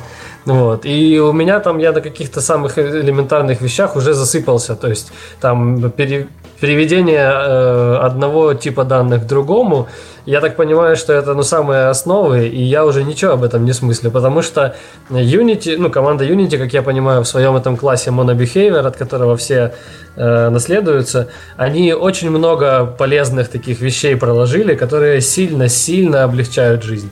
Э, поэтому даже в том, что не касается каких-то Unity-специфик вещей, э, C-Sharp в Unity гораздо проще и очень сильно дружелюбнее, э, чем C-Sharp вне Unity, in the wild. Я хотел добавить... Мне... Да. А, ну, это уже избитая тема, но а, у Unity есть неоспоримое преимущество. У них есть Asset Store, И если вы, опять же, хотите сделать матч 3, вы можете просто пойти в Asset Store, выбрать из 20 видов матч 3 и продолжить благополучно делать свою игру, в которой есть механика матч 3, но вы хотите запрототипировать что-то другое. Вам не нужно делать матч 3. Как, собственно, и многие другие вещи, вы можете просто взять готовые. Для прототипа это абсолютно нормальное и чаще всего оптимальное решение. Ну, я да. хочу сказать, что... Вот так вот тоже... откуда матч 3 плодятся, Нет, а? Asset Store есть и в GameMaker е, и в Construct е, и во всех. Просто в Unity, скорее всего, вы в итоге будете делать все. Потому что у вас проект там будет делаться, если вы работаете в какой-нибудь э, российской компании, то зачастую это, ну, процентов там 80, не знаю, Unity будет. Я бы сказал, зависит от проектов, на самом деле. Если мы говорим про мобильные проекты там или про казуальные, действительно, в основном Unity. Говорим там ну, про... Раньше же флеш в основном использовали. Нет, для момент мобилок-то флеш не использовали, использовали Нет, кокосы. для прототипов. А, ну, для прототипов, Но флеш да. же умер. Флеш, все, все. Я так рад, что мы не упомянули флеш, а теперь вы вот нет, нет, чур-чур. Вот ну, все кстати, хорошо. GameMaker, Unity. Hearthstone запрототипировали как раз таки во Flash, и они об этом много раз говорили на докладах. У них был прототип, в котором полностью можно было поиграть э, во все механики, которые были в первой версии игры, и параллельно с этим прототипом программисты писали на Unity а, вот, э, основную версию игры. А, тут еще есть два проекта, Clickteam Fusion и Unreal. Да, в Unreal там немножко другая история, потому что там blueprint. Если вы геймдизайнер, например, вы используете Playmaker в Unity, это не совсем то, что blueprint, потому что там не декларативные, а там немножко другая система, там сигналы, и даже люди, которые... Вот у нас, например, на Unreal Мехи писался проект. За два месяца был создан прототип, э, это такой мехворер, там все серьезно, все э, арена шутера на больших э, роботах самоходящих. И за два месяца был написан на блюпринте прототип, потом 4 месяца это все переписывалось. Переписывалось. Unreal. Unreal. Mm. Не, переписывали в итоге в Unity. Нет, на Unreal. Ну и ладно. ну для, для меха-шутера, наверное, все-таки Unreal лучше подходит, чем Unity. Да, там просто есть специфика. Ну, то есть Unreal там очень хорошо работает. Там сетевые функции хорошо уже готовы. Есть пресеты для работы с там, камерами, со всеми вот этими... Ну, там и производительнее и так далее, и так далее. Но там суть-то в другом. Суть в том, что вот этот blue э, как бы, эм, если вы только его видели, вам будет очень сложно потом писать код, если вы только видели blue И также довольно не всегда легко конвертируется из blue в код то, что там написано, часто приходится, условно говоря, выбрасывать и писать заново. Ну, ну то есть, Unreal, совет... как у Unity, тоже преимущество, что ты пишешь прототип, а потом можешь продолжать из него писать уже игру, в принципе. Это очень плохая идея. Но вообще-то, да, это не, не стоит так делать вообще это, никогда. Это а не Прототип делается туда, накидывается все, не особо без, за, за, задумываясь о структуре, классности да. кода, тебе же нужно там быстро все сделать. Главное это быстро, быстрота. В этот момент ты не задумываешься об архитектуре правильной. Но мы потом вот из него превращать его в проект, это будет потом боком все выйдет. Мы решили да. поспорить да. с программистами и решили сделать такой джем на 30 минут. Собственно, за 5 минут я успел сделать... Мы делали какую-то там концепцию а-ля Flappy Bird. Я успел ее сделать за там, в течение 15 минут э, на GameMaker е. Потом у нас был один парень, который на PlayMaker е сделал ее с 3D формами, там, там просто с 3D проще. Но на тот момент в Unity было с 3D проще. И у нас программист, который последний пришел, собственно. Почему? Потому что он в уме держал так, архитектура, там, Багаж знаний мешал. Поэтому я еще хочу сказать, что это даже хорошо, когда геймдизайнеры прототипируют, они думают о механиках, а не о какой-то там э, внутренней структуре этого всего. Какой-то никому не нужной архитектуре. Нет, ну понятно, что в будущем чем Подождите, это будет ну, архитектуре нужно только программистам. Сам. Я бы хотел добавить, что ну, если речь идет о прототипе на 5 минут, то это правда. Если прототип длится несколько месяцев, не знаю, полгода, год, например, так тоже бывает, э, то очень-очень-очень опасно не думать про архитектуру. Э, программист должен соблюдать очень четкий баланс между тем, чтобы можно было легко внести изменения, а, не, не переинженерить проект, но при этом, если вы все вбросите не совершенно не думая, то через две недели вы будете себя ненавидеть. Это... Понимаешь, тут, как по мне, главная такая штука, э, которая работает именно в этой ситуации, вот о которой ты говоришь. Э, ну, мы все учимся только через боль и унижение. То есть э, очень сложно чему-то научиться, потому что э, классный парень Саша Шестаков сказал так в подкасте. Ну, ты прав. славянский подход такой. Э, нет, ну, и как бы я о чем хочу сказать, что... Э, как мне кажется, в большинстве случаев, особенно если мы говорим о, о прототипирующих геймдизайнерах, э, которые как бы в архитектуру вообще так как бы не особо, вот, то все решается, ну, грубо говоря, количеством сделанных прототипов. Э, то есть в целом, в общем и целом, если так вот э, сгущать краски, то да, ну вообще прототип это э, царство хаоса и говнокода, вот, где должно быть просто абы работало. Естественно, если это некий прототип, который предполагается развивать зачем-то, ну то есть, окей, это там вам необходимо, э, имеет смысл поддерживать его архитектуру, но как мне кажется, мне как геймдизайнеру, который не особо знает что-то умное об архитектуре софта, возможно, зря. Но, как мне сейчас так кажется, все, что нужно, это некая, скажем так, модульность. То есть, да, для того, чтобы, ну, чтобы вещи, на которых работает прототип, чтобы они, вот эти логические ноды, они как бы были модульные. Можно было их, если что, там выдернуть. Будьте здоровы. Будь здоров. Э, вот. Извини, что я не успел выключить микрофон. Все, все правда, все правда. Я потом, очень, я потом очень из этого себе звук на смс-ку запилю. галерки. А мне кажется, звуки, которые ты мне в Телеграм пишешь, я буду вот это использовать. Мы пришли к тому, что вот.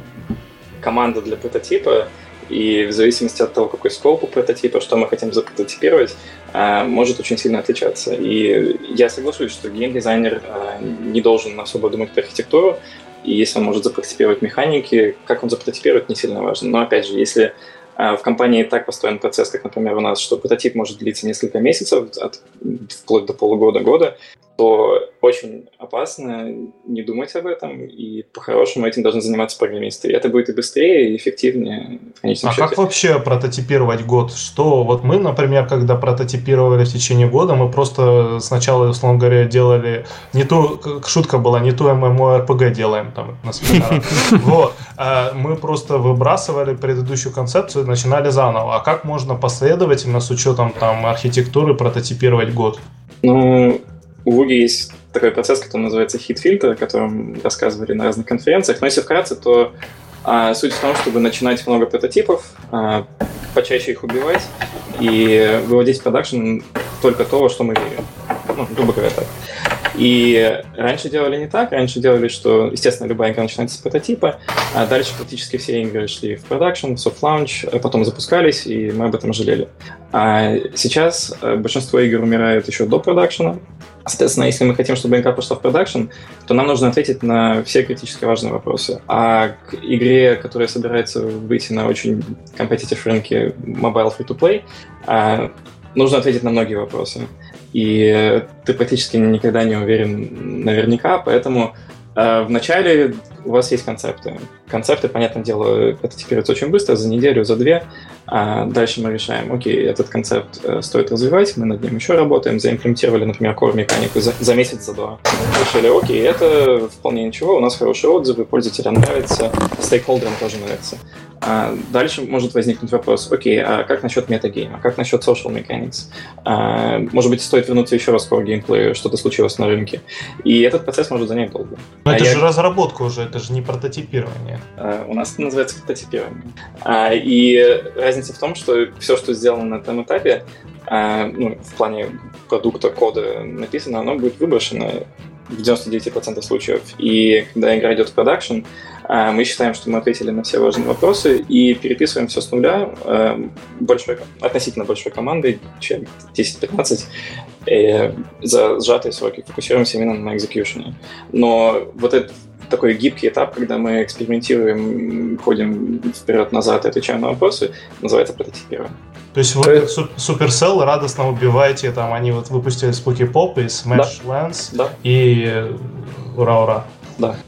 Очень, очень много игр умирает. То есть у вас получается в конце, ну, по сути, готовая игра, раз ты говоришь, что вы, вы развиваете да. один и тот же прототип, у вас там в конце все готово и, возможно, красиво, если вы прототипируете art style. Я бы сказал, вы не все. Угу. А что касается art style а, это уже вопрос к препродакшену в основном. А, что касается все ли запрототипировано, не прототипируются такие вещи, например, как а, маркет, а, какие у нас будут in-app purchase, какие такие вещи, а прототипируются механики. То есть, а, да, в игре должны быть даны ответы на вопросы по всем механикам. Угу. Слушайте, давайте поговорим о том, какая команда прототипирует и про этапы прототипирования. Окей, okay, ну, с, чего, с чего начать? Мы уже поняли, что вообще прототип инициирует чаще всего геймдизайнер, потому что все, что он хочет, а, самое хочет э, ответить на вопрос, как ему бы так рассказать поподробнее своей команде, что им нужно делать в игре, чтобы все понимали, просто поиграв. А остальные участники а, ну, процесс начинается с того, что да, Product Lead, он же чаще всего геймдизайнер, а, решает, что он хочет э, сделать новый продукт. А, делать какие-то one-pager, какие-то короткие идеи, они пичатся разным людям, в том числе другим геймдизайнерам, стейкхолдерам. И, естественно, делается market research, э, Product Lead смотрит, играет в тысячу игр, что дальше делать, он выбирает какую-то идею. Дальше присоединяется программист, например, либо, если это такой продуктив, который может сам запрототипировать, а, они начинают работать над этим концептом. А, на этом этапе концепт может умереть э, от руки самого же продукт-лида, а, может пойти на ежемесячный гейт-митинг и решить, что обсудят, решат, что нет, давайте попробуем другую идею. Вот. Чем дальше продукт продвигается, тем больше присоединяется народу, но на этапе прототипирования это все равно небольшая команда. То есть там, скорее всего, нет артиста, это, скорее всего, максимум два программиста, а, возможно, дополнительный гейм-дизайнер, левел-дизайнер, ну, вот какие-то такие люди. А, одну минутку. Александр Протасений, у тебя э, постоянно скрип идут с твоего микрофона. Может быть, включай, пока не говоришь, если не сложно. Да, извините. Там ты либо на стуле качаешься, либо, не знаю, по-моему, на ну, стуле вот качаешься. Нет, нет, это стул. Стул. Я знаю эти звуки, я уже опытный подкастер, я слышу стулья. А, Миша, наверное, может назвать модель стула и покупки. Дешевый 3000 стоит, знаю такие. Польские. Ну, это если вкратце так. А по процессу прототипирования давайте пройдемся. С чего начинается и на каком этапе надо с чего начать прототипировать и начать разрабатывать? Ну, у вас должна быть идея для начала.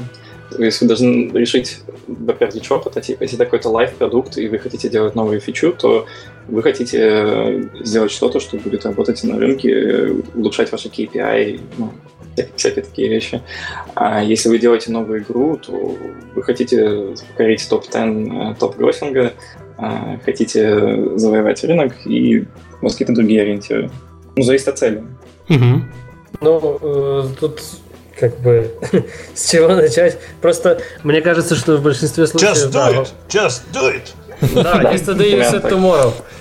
Э, ну, э, действительно все начинается с идеи. Наверное, потом, да, это все опирается в те вопросы, о которых Саша говорит. Э, но, по сути, мне кажется, что идея как ну, мотив для прототипа, она превалирует очень долго. То есть Э, ну, на, на очень большом количестве прототипов, собственно, оттачиваются какие-то идеи, ну и только потом уже, возможно, включаются какие-то реалии рынка. Но тут, да, действительно, наверное, зря я, в общем, во все это полез, Саша прав, и пойду я. Не, вообще у меня такой вопрос. план, что вы конкретно, какие вопросы вы хотите, на какие вопросы отвечаете этим прототипом? У меня вопрос родился небольшой. А как понять, какая идея стоит прототипирования, а какая нет? Потому что прототипировать все идеи ты задолбаешься уже а это а, после второй идеи. Нужен pre-прототип. А, нет, у Джесси Шелла в книжке э, Art of Gameplay, э, Game Design, Book of Lenses написано... Вообще эту книжку не надо читать как книжку, ее нужно карточками читать. Это mm-hmm. нужно купить специальное издание, в котором есть карточки, положить эти карточки перед собой, если вы геймдизайнер, и каждый раз, когда вам приходит э, в голову очередная бредовая гениальная идея, вы берете и проходитесь по всем карточкам. Там э, первое, там, допустим, призма, это призма не называется там, призма, допустим, механики, потом призма там арта, призма там пользовательского какой-то. То есть вы каждый раз в голове себе представляете, играете, начинаете. Геймдизайнер первый человек э, вообще, кто играет играет в игру еще в голове до того, как она появилась на бумаге где-то. Это уже прототипирование. Ну, как бы э, э, с, собственно, Ральфа Костера тоже э, описано о том, что мы, люди такие существа, которые э, мыслят и видят зачастую моделями упрощенными, то есть даже то, что мы видим, это упрощенная э, форма действительности. И поэтому мы себе в голове рисуем какую-то э, игру, в которую мы уже играем, мы представляем себе, как пользователь на нее реагирует, мы себе пропускаем эту идею через все фильтры, которые есть в Book of Lenses, после чего приходим уже с виженом каким-то, это а, небольшой совершенно документик там на полстранички команде. Если команда одобряет, то мы начинаем э, детализировать тем, что, возможно, уже кто-то первый пишет э, прототипы, кто-то там наоборот подкидывает идеи. У нас очень часто хорошие идеи возникают. Я знаю, что не только у нас, а, например, Pinnacle Games, которые делали Patihard, они делали это в рамках внутрикорпоративного, ну, во-первых, был джем, Mm-hmm. Мы вместе на одном джеме участвовали Indies vs PewDiePie. И, э, э, во-вторых, они менялись ролями немножко, потому что когда ты постоянно работаешь на, как геймдизайнер над э, социальными играми, у тебя немножко э, с, э, твой мозг, он адаптируется, и э, как бы мыслить тебе уже э, вне вот этой э, механики становится порой сложно, и тебе нужно переключаться. Вот тут очень хорошо устроить какой-то джем, и, и хорошо еще также поменяться ролями, что ты внезапно станешь, допустим, позицию программиста, позицию программиста, господи, что я сказал. Э, ну вот. Поза программиста. Э, да, поза Вот, и э, суть такова, э, значит, вы поменялись ролями, вы начали кидать какие-то идеи, вы э, сделали первый, значит, набросок, вы видите, что у вас есть какой-то фидбэк позитивный, э, внезапно, э, потом вы, например, пишете дизайн-документ, как это делали Pinokl Games, и выбрасываете его. Потому что игроки летсплееры показывают вам, что им интересно. У вас была, условно говоря, концепция, как у э, Party Hard изначально концепция была, это будет тактический, э, мега продвинутый интеллектуальный Hitman, где нужно каждый ход наперед turn-based пошагово просчитывать. А когда они получили фидбэк первый, увидели, как ютуберы в нее играют и что им нравится, что не нравится, условно говоря, танцующие медведи, там, всякие трэш и угар, там, э, они поняли, что нужно все выбрасывать, все, что мы думали об этом. И переходить к совершенно иной концепции и другие фичи фокус. То есть у вас есть какая-то команда, обычно эта команда генерирует идеи, получается какой-то вижен, вы делаете прототип, вы получаете фидбэк, вы исправляете. Вот мне кажется, что э, прототипирование, ну вернее, как понять, какую идею стоит прототипировать, да, э, нельзя, ну... Логично, помню... что та, которая вызывает больше всего вопросов. Не-не, я имею в виду, ну, ты же, Миша, спросил, э, то есть, там, вот у меня есть какие-то ну, идеи. Ну, я просто, подожди, подожди, я по поводу идей, просто ну, проект же это не одна идея, не вокруг одной идеи крутится, а в течение разработки возникает очень много различных идей по разным вопросам. Mm-hmm. И как понять, что стоит прототипировать, а что нет, потому что иначе это просто выродится в параллельную разработку и отдельный проект. По рисковости идей. Ну, если, да. если какая-то то, что, ну, как ты сказал, что есть много вещей, вокруг которых крутится проект, да. стоит, естественно, начинать с той, которая может убить проект с наибольшей вероятностью, если что-то пойдет не так. Дальше двигаемся к следующему моменту, который с меньшей вероятностью может убить проект. Ну, очевидно, это, это основная механика. А, ну, ну, не всегда. В большинстве случаев, наверное, но, возможно, не всегда. Не Тут просто вопрос, какая идея, он двухслойный. То есть, во-первых, естественно, там рисковую точку, да, надо угу. про прототипировать сначала ту, которая наиболее рисковая, собственно, о чем Саша угу. говорит, как я понимаю. Да. Э, а во-вторых, то есть у тебя вариантов решить этот вопрос может быть несколько, да, вот как бы как мне сделать такую вот механику, типа платформер без платформ, вот как. Вот, соответственно, ну, то есть это рисковый поинт, и тебе надо его как-то пропрототипировать, скажем так. Но э, вариантов решения этой проблемы у тебя может быть несколько. И вот, как я понял твой вопрос, это какой из моих вариантов решения этой проблемы мне стоит превращать в прототип, потому что это все-таки какое-то время там и усилия, да, там займет. Э, и вот здесь я хочу поспорить с Кириллом насчет того, что можно прототипировать в голове, мне кажется, что это категорически невозможно и должно быть запрещено в административном кодексе каком-нибудь, не знаю. Ну, идет э, Project Manager, потому что сидит геймдизайнер на кресле, откинулся, глаза закрыты, слабо Явно дышит. прототипирует, да. Да, явно прототипирует. А вдруг он спит? Нет, подошел, нет, присмотрелся, прототипирует.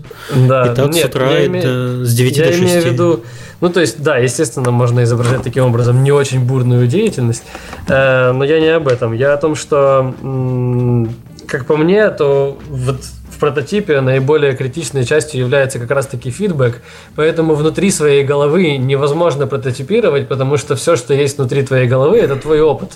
Вот. Но как бы опыт может тебе там что-то подсказывать или что-то не подсказывать. То есть, да, ты можешь там, исходя из того, что у тебя в голове есть, предположить, что нет, наверное, вот это вот не сработает. Я вот как бы так представляю себе, исходя из того там миллиона игр, которые я видел, что вот это вот не, не, не поможет. Вот. Или это на рынке не зайдет, или еще что-нибудь. Но это не является нормальным таким, ну, более-менее надежным прототипом, который можно каким-то образом валидировать, пока ты это обо что-то внешнее не стукнешь. То есть это могут быть какие-то линзы, как у Джесси Шелла, например. Хотя тут тоже есть вопрос, потому что их, по-моему, 100 штук, и пройти через все, так это сделать прототип, по-моему. Нет, но тут дело в том, что геймдизайнер, он интуитивно. Так, ты хочешь сказать, что нельзя Подожди. Подожди. Вот, то есть должно быть какое-то внешнее, если не мерило, то хотя бы некая стенка, об которую ты швыряешь идеи, и потому как они прилетают тебе назад, ты уже лучше сможешь понять. Соответственно, это могут быть карточки Джесси Шелла, например. Но я все-таки рекомендовал бы прочесть книжку. Но не об этом сейчас. Э, это может быть другой человек, например. Да? То есть у меня была определенная там безумная идея. И она у меня в голове жила и очень мне нравилась. И ей там отлично, потому что я думаю о том, как когда-нибудь я ее сделаю, и как она всем зайдет, и как будет супер.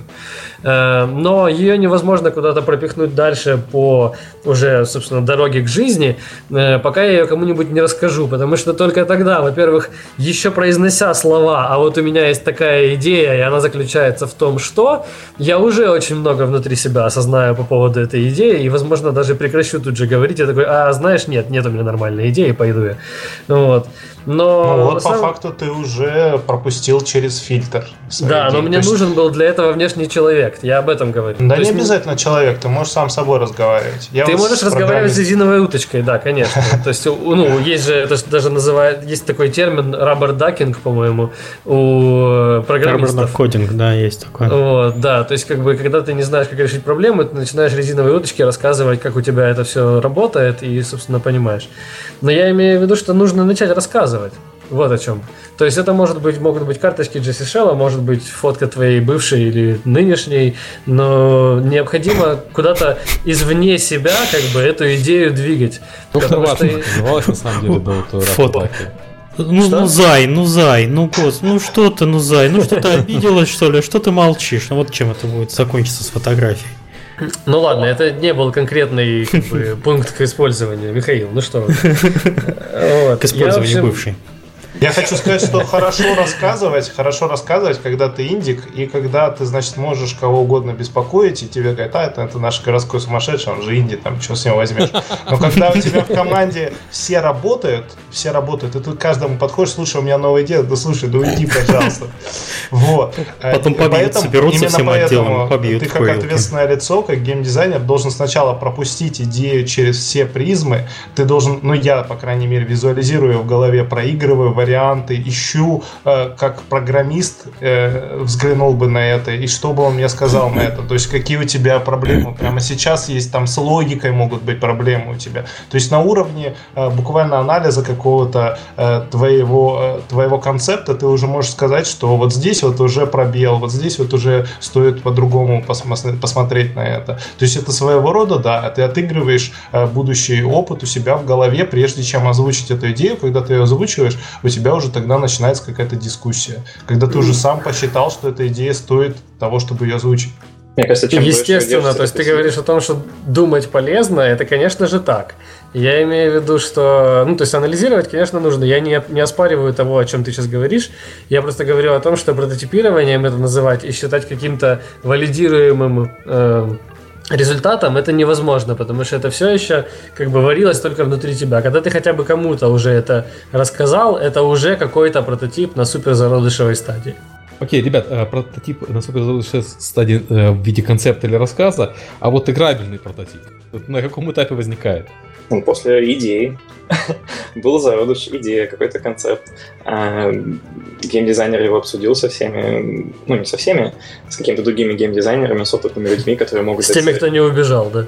А, нет, ну, по крайней мере, как у нас это работает. У нас есть э, ну, какие-то конкретные экспертные группы на гейт-митинге, а, куда геймдизайнер может прийти, и все это обсуждают, и ты получишь очень экспертную оценку того, что ты придумал.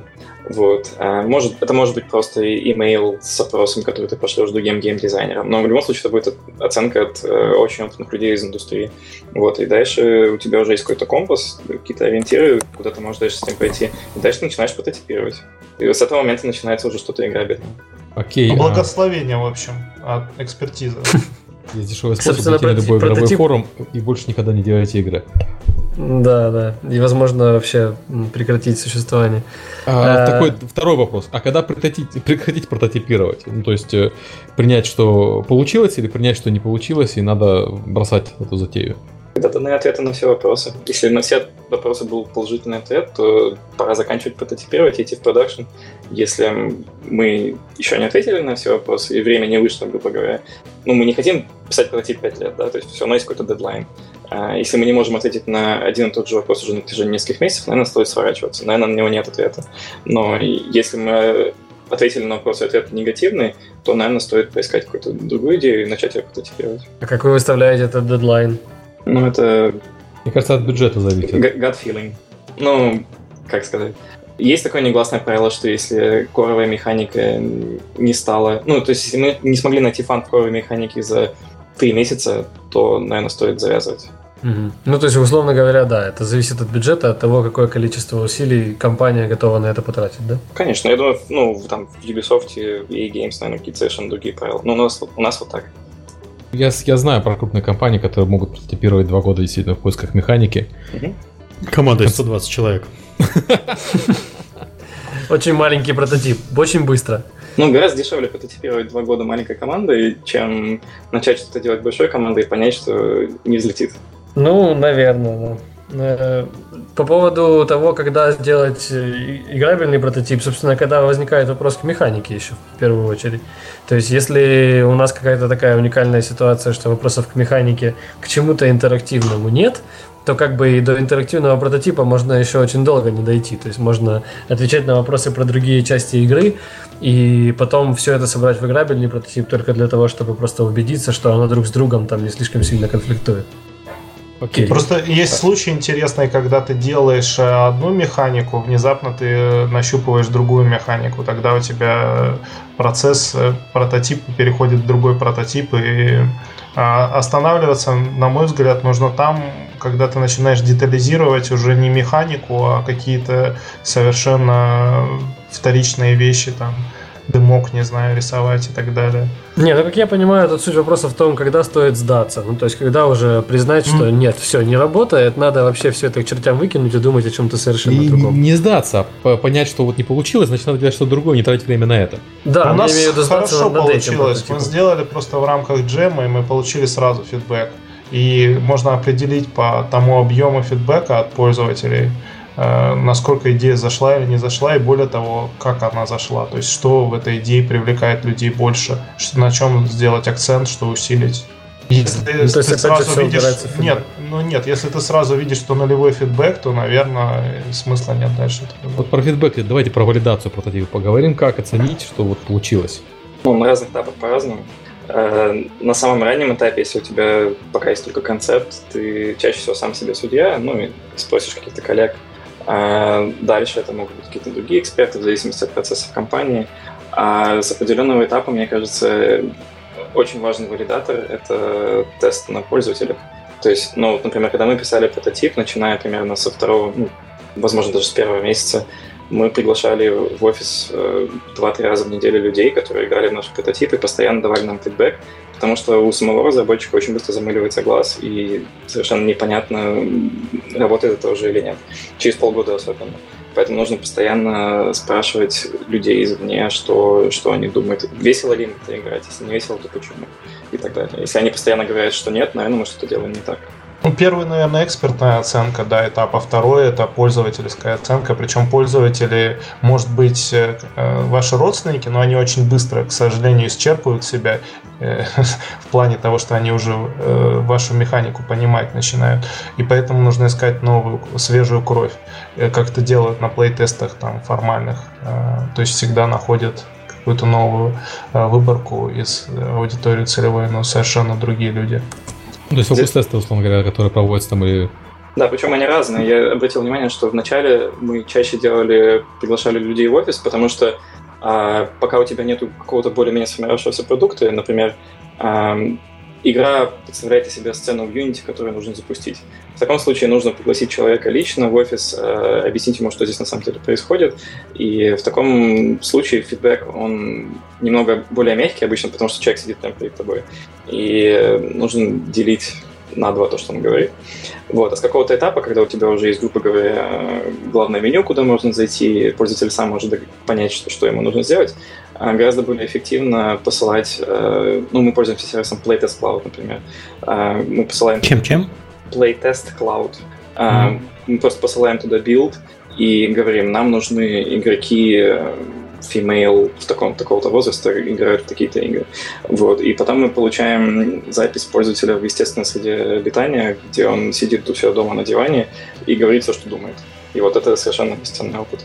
Можно узнать очень много нового. Как, как можно узнать много неприятного про себя за свои же деньги да, состояния. А можно а. бесплатно о себе узнать много, если ты участвуешь в джеме и тебя летсплееры начинают летсплеить. Это будет вам бесплатный плейтест.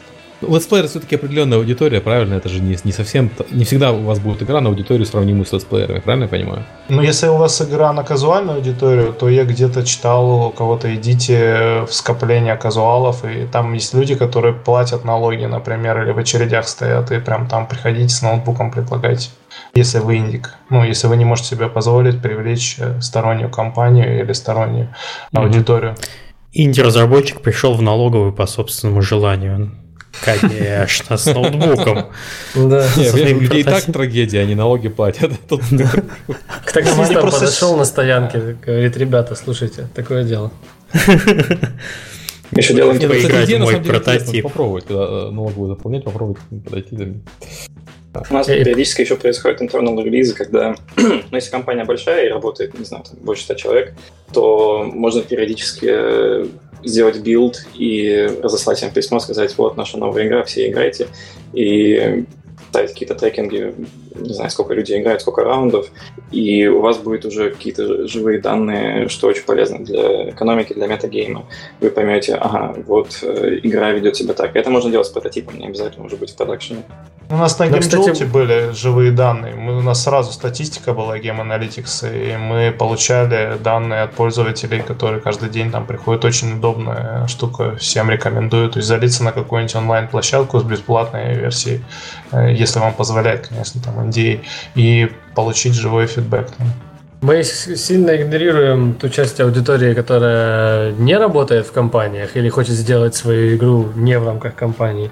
Вот. Тут вот э, я хотел сказать, что ну, действительно, раз уж мы как бы сошлись, я так понимаю, на том, что валидация прототипа обычно происходит именно фидбэком, и фидбэком максимально неупрежденным, скажем так, э, очень полезно, если есть какой-нибудь, э, ну, более-менее популярный, скажем так, канал связи, там это может быть Twitter аккаунт, Facebook аккаунт, какой-нибудь паблик в Фейсбуке или какой-то Twitter, который, значит, там собирает какие-нибудь подобные игры. И э, э, валидировать, по сути, какие-то идеи можно уже ровно с того момента, когда они э, хотя бы э, ну, визуально какую-то форму имеют. И когда вот смотришь без звука и без ничего на что-то, и, в общем-то, понятно, что там происходит, э, можно сразу же лупить гифки и э, каждый день, значит, или там пару раз в неделю хотя бы э, забрасывать этим всех окружающих в соцсетях, Э, и смотреть, ну, какой идет отклик. Естественно, что если вы будете спамить, то отклик будет негативный, но это не будет касаться прототипа, поэтому это, этого делать нельзя, сильно испортит вам результаты. Но э, это, ну, такая достаточно подтвержденная практика, то есть есть маленькая, как я понял, семейная студия, которая называется The Шпуфа.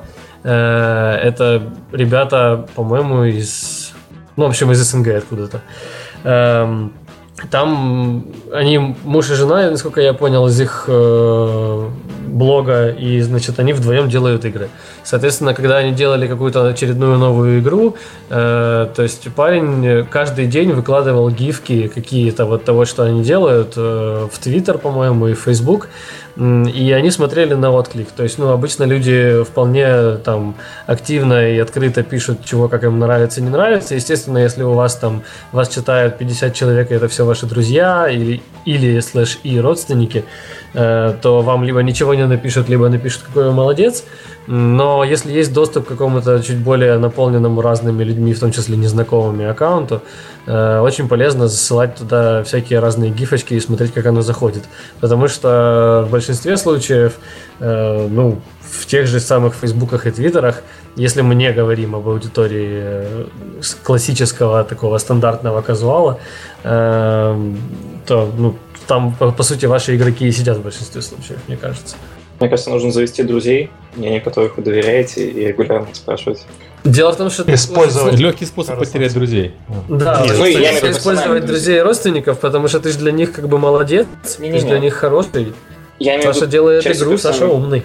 Не, я имею в виду стать частью профессионального комьюнити. Если ты один сидишь в комнате инди-разработчик, то придется выйти на свет и начать разговаривать с другими инди-разработчиками, чтобы получать фидбэк. Ну, а иначе никак.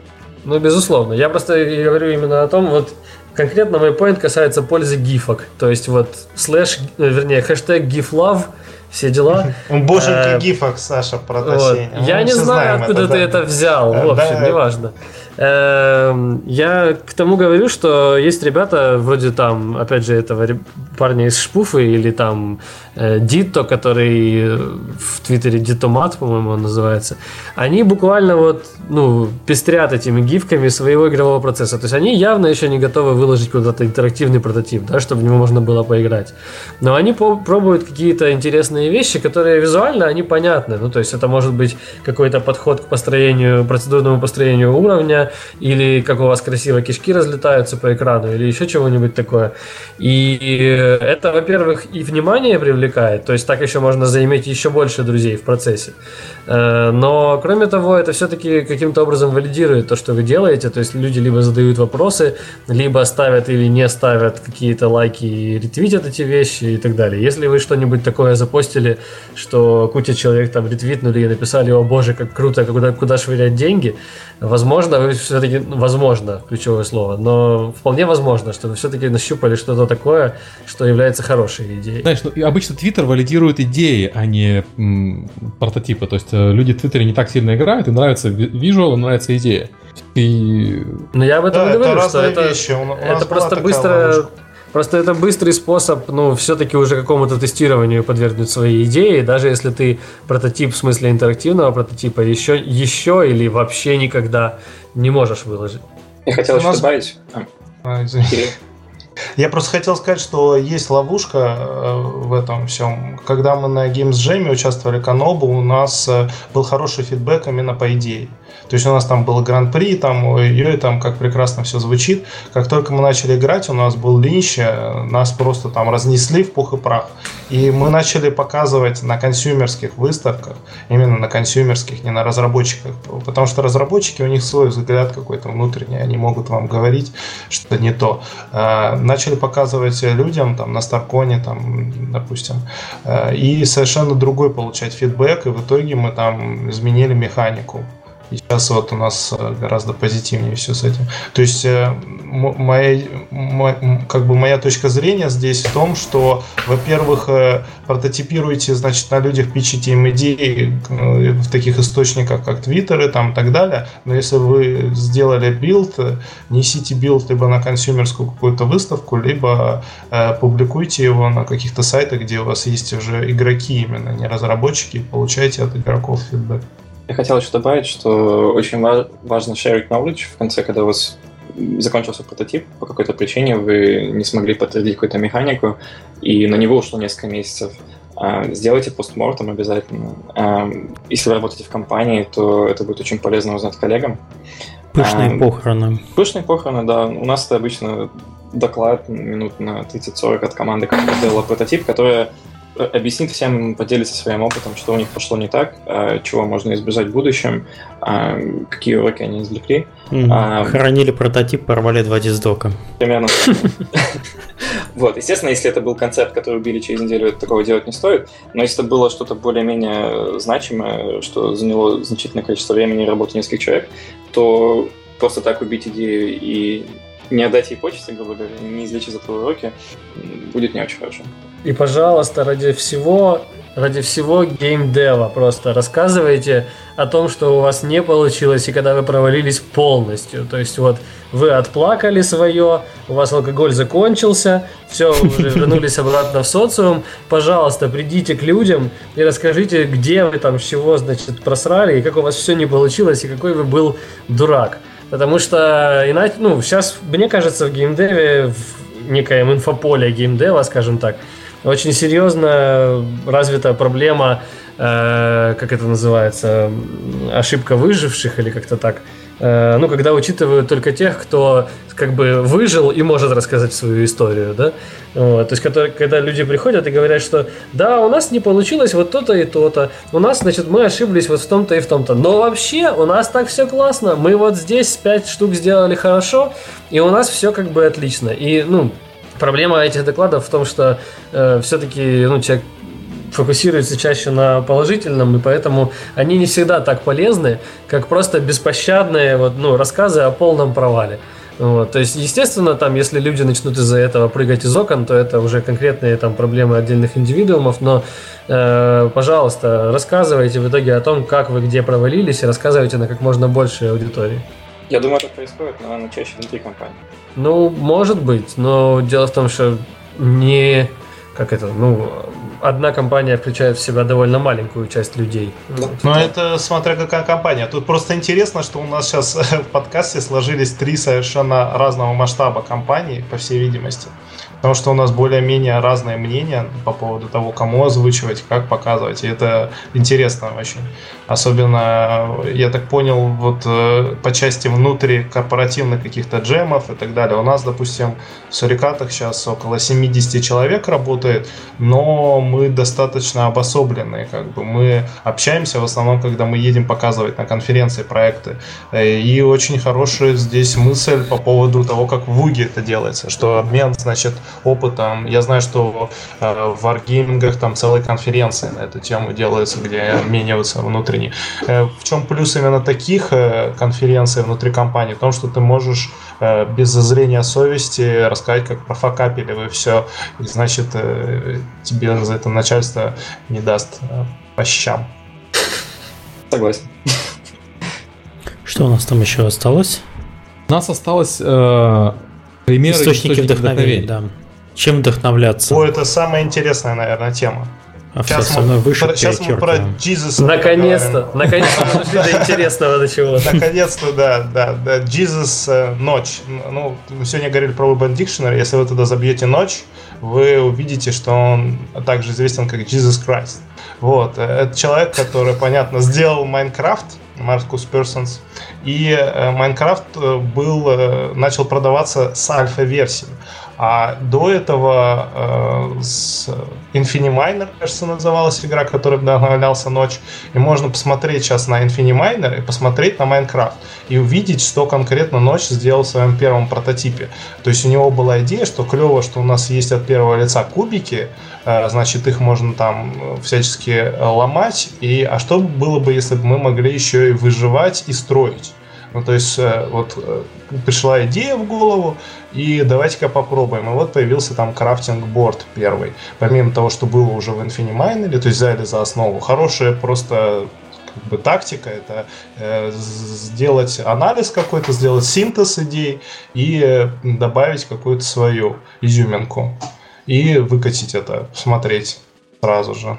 Это был первый пример, наверное, самый громкий пример. Второй пример о, я просто обожаю экспериментальный геймплей. Это портал, он уже не работает сейчас, к сожалению, но он хороший пример того, как э, люди делали прототипы на регулярной основе. В частности, так называемый э, э, Склуни, который Петри Пюрха, или Петри Пурха, он э, выпустил Э, на своем сайте Clooney Games выпускал по игре в неделю.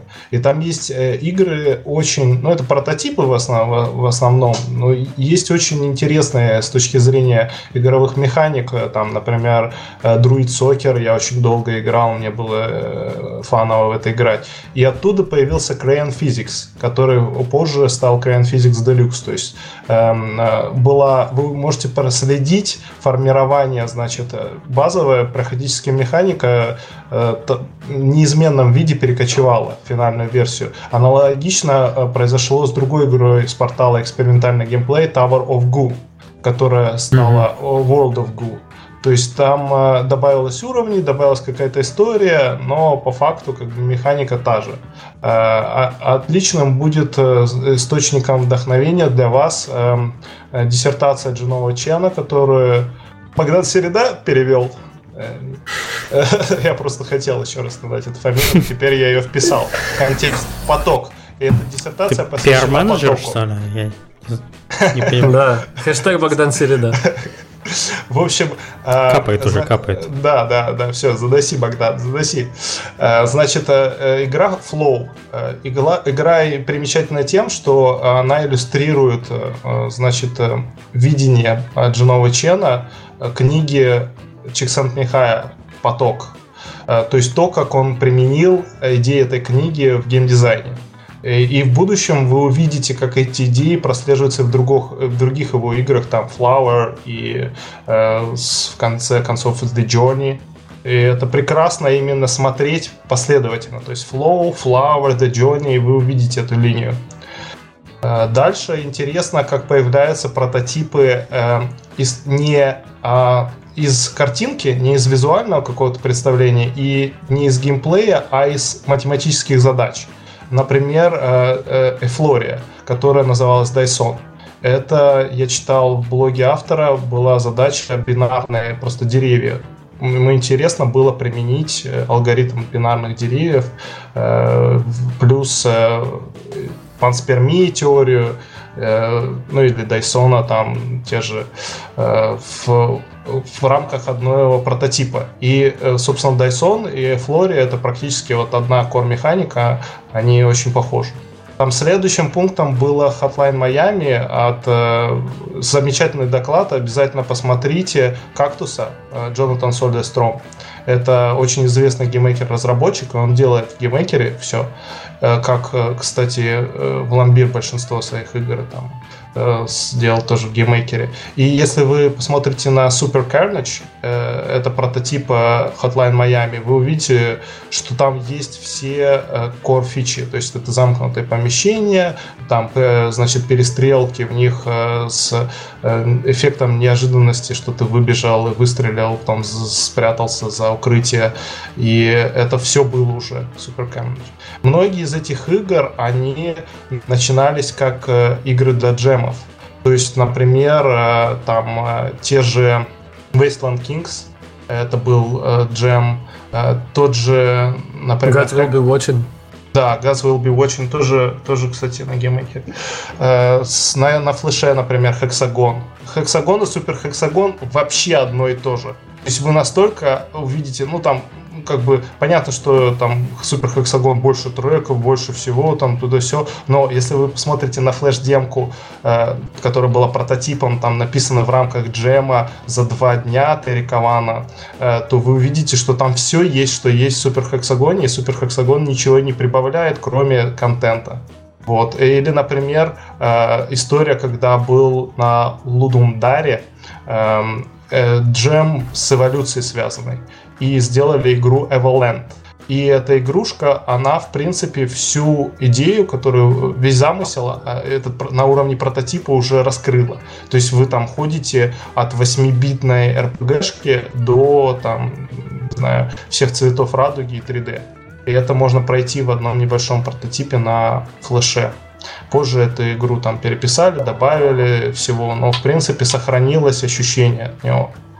Там есть немножко другие истории, когда, скажем, DigiPen, выпускники, сделали игру на Bachelor Drop, и так получилось, что когда показывали эти проекты студенческие, а, присутствовали люди из Valve, и Гейб Ньюэлл увидел ее, и так появился Portal.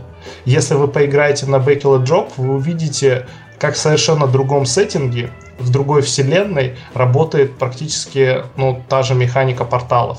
Это очень интересно, потому что вы начнете смотреть на игры с позиции механик, а не сеттингов. Я думаю, и... что есть э, такой подход, э, когда ты э, смешиваешь визуальный стиль, механику и сеттинг. И на пересечении этих, этих трех компонентов у тебя получается, собственно, игра и аудитория. И обычный подход заключается в том, что когда у тебя есть, ну, зависимо, в зависимости от того, с чего ты начал, некоторые люди начинают с сеттинга, некоторые люди начинают с графики. Мы тут про геймдизайн говорим, начинаем с механики. Нужно смотреть, под какую аудиторию подходит эта механика и какой сеттинг этой аудитории более интересен. Ну, это если мы говорим о том, чтобы в рынок наиболее удачно попасть. Ну, понятно. Мы... Ну, то есть я имею в виду, что вы сделали классный прототип с классной механикой, и как тут рекомендовалось, делали прототип без графики. И имея mm-hmm. на руках прототип, нужно уже думать о том, куда его двигать. И тут надо думать про, график, про аудиторию в первую очередь, а потом уже подходящий для ну, аудитории он, сеттинг, нас, стиль. Это нас зависит, по... наверное, все-таки от целей, потому что, вот как и говорил Саша, ну, то есть все зависит от того, чего вы пытаетесь добиться. Если вы действительно уже думаете о том, какой аудитории это лучше всего зайдет, то, конечно же, шаг, о котором ты, Сергей, говоришь, он наиболее резонен. Но если вы все еще, допустим, находитесь в поисках какого-то, э, ну, там, своеобразия, да, и э, в первую очередь думаете об этом, я не уверен, что стоит сразу резко переключаться на аудиторию. Возможно, имеет смысл ну, для вас лично, раз уж вы сейчас об этом думаете, и как бы это не дает вам покоя, попробовать просто вот теперь к этой механике э, попробовать поприкручивать разные сеттинги, где у вас получится интересно. Вот. Если вы, допустим, какая-то примеру, опять же, да, маленькая команда, которой пока что до данный момент все равно, э, для какого именно рынка делать или для какой именно аудитории делать, ну, вот, то это ну, идеальные условия, как мне кажется, для того, чтобы попробовать вашу механику, которую вы придумали, э, поспаривать с разными всякими сеттингами, посмотреть, где она интереснее всего реализует себя. Но я еще думаю так, что если вы чувствуете, что где-то у вас механика не дотягивает, вытягиваете за счет сеттинга. Но в нашем случае Paper довольно примитивная механика, но мы поняли, что сеттинг «Любовь, лайки рыцари соцсетей» он хорошо зашел. Mm-hmm. И, э, к примеру, там еще Story, а, автор, он тоже до этого делал Isle, там, и до этого он делал Shattered Memories, Silent Hill. Это игры в таких э, уже довольно, ну там одна это текстовая адвенчура, а другая, ну вы видели, наверное, да. Это более-менее франшиза уже известная, более-менее проторенные сеттинги, и тут автору приходит мысль, а что если использовать устаревшую в наши дни технологию видео, как бы, э, ну, оно для э, вот в такой, в такой механике. И э, он понял, что это будет создавать визуальную уникальность для его проекта. И он действительно выделяется. Там, когда вы листаете в Store, например, вы видите Candy, вы видите еще какой-то, вы видите еще какой-то, и тут внезапно видео. А у нас была такая история со Steam Panic, когда, э, во-первых, у нас вначале механика была очень похожа на Tetris Attack, э, но потом мы подумали, как можно, как, точнее, мне э, пришла в голову идея, как можно with a twist, ну, какой-то твист сделать. И твист был в буквальном смысле вращение поля игрового. А потом мы подумали, как можно это усилить, и мы посмотрели там, что очень мало э, парапанка, стимпанка э, стимпанка, того, что нам нравится этот сеттинг и того, что э, не хватает, по нашему мнению, в сторах. И вот это дал, дало нам какой-то толчок для того, чтобы получить от определенной аудитории хороший фидбэк. То есть мое мнение здесь такое. Смотрите, учитывайте свои слабые стороны и усиливайте их за счет, если у вас механика слабая, усиливайте за счет там, вселенной, сеттинга. Если у вас хороший сеттинг уже, который уникальный, Э, там, допустим, заходит, посмотрите, эм, с, скажем, как вы можете добавить там глубины, там, повествования и так далее. Я еще хотел добавить, что если вы не знаете, как делать прототип и хотите больше узнать о процессе, то, наверное, самый лучший обучающий материал, который есть, это постмортемы на GDC. Там можно найти постмортемы практически любой большой маленькой игры, которые выходили, и зачастую это провалившиеся проекты, и просто слушая людей о том, как они пришли к тому, к чему они пришли, вы узнаете много и про прототип, и про другие фазы проектов. А, как я уже выше упоминал, Hearthstone, отличный ток, как они прототипировали на флеше, параллельно занимались разработкой на Unity, как это все происходило.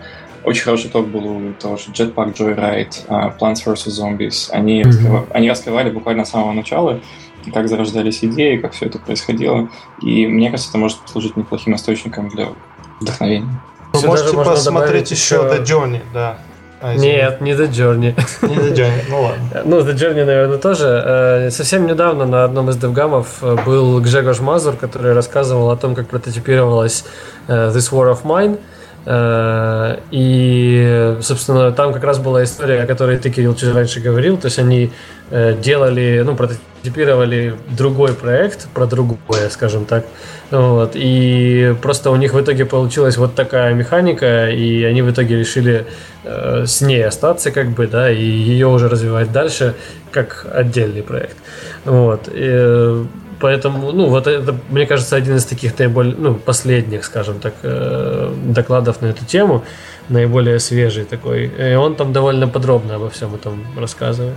Я хотел бы продолжить твой список э, источников вдохновения, Кирилл, если ты исчерпался уже. Но я вижу, что у тебя еще не... Я не исчерпался, нет, ну давай. Вот, да, Кирилл неисчерпаемый. Тут, ну, во-первых, э, плюсану к Саше, то есть действительно очень важно, очень полезно, вернее, э, смотреть разные видео и, и постмортемы, и есть... Э, я сейчас, наверное, не вспомню, как называется этот канал, но могу найти потом, чтобы мы положили в ссылке. Э, есть канал э, на Ютубе, где парень разрабатывает по-моему, одну и ту же игру вот уже довольно долгое время, э, прям вот от самого-самого-самого супер начала до самого-самого конца. Все это из роликов состоит, из каких-то стримов, э, и можно посмотреть как бы очень многие части того, что он там делал, как у него это происходило. Э, есть, собственно, у Unity, продолжаем Unity Love, у Unity есть Unity Live, сессии, э, где они э, очень разные темы покрывают.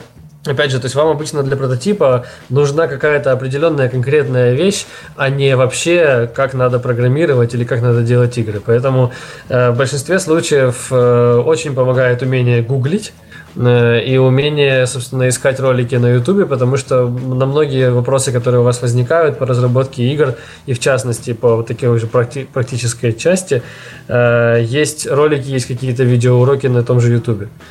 Есть, например, Крис Де Леон, который связан, возможно, он его курирует с э, аккаунтом Hobby Game Dev, который сейчас стал Game Devs Like You, кажется, в Твиттере. Э, вот. Недавно знакомый мой Стас Шостак, который еще появится позже в моем рассказе, э, он, э, собственно, узнал, как же там наконец-то сделать нормальную летательную механику, да, которая, чтобы нормально летала и при этом ничего, значит, не ломалось и голова не слишком сильно болела.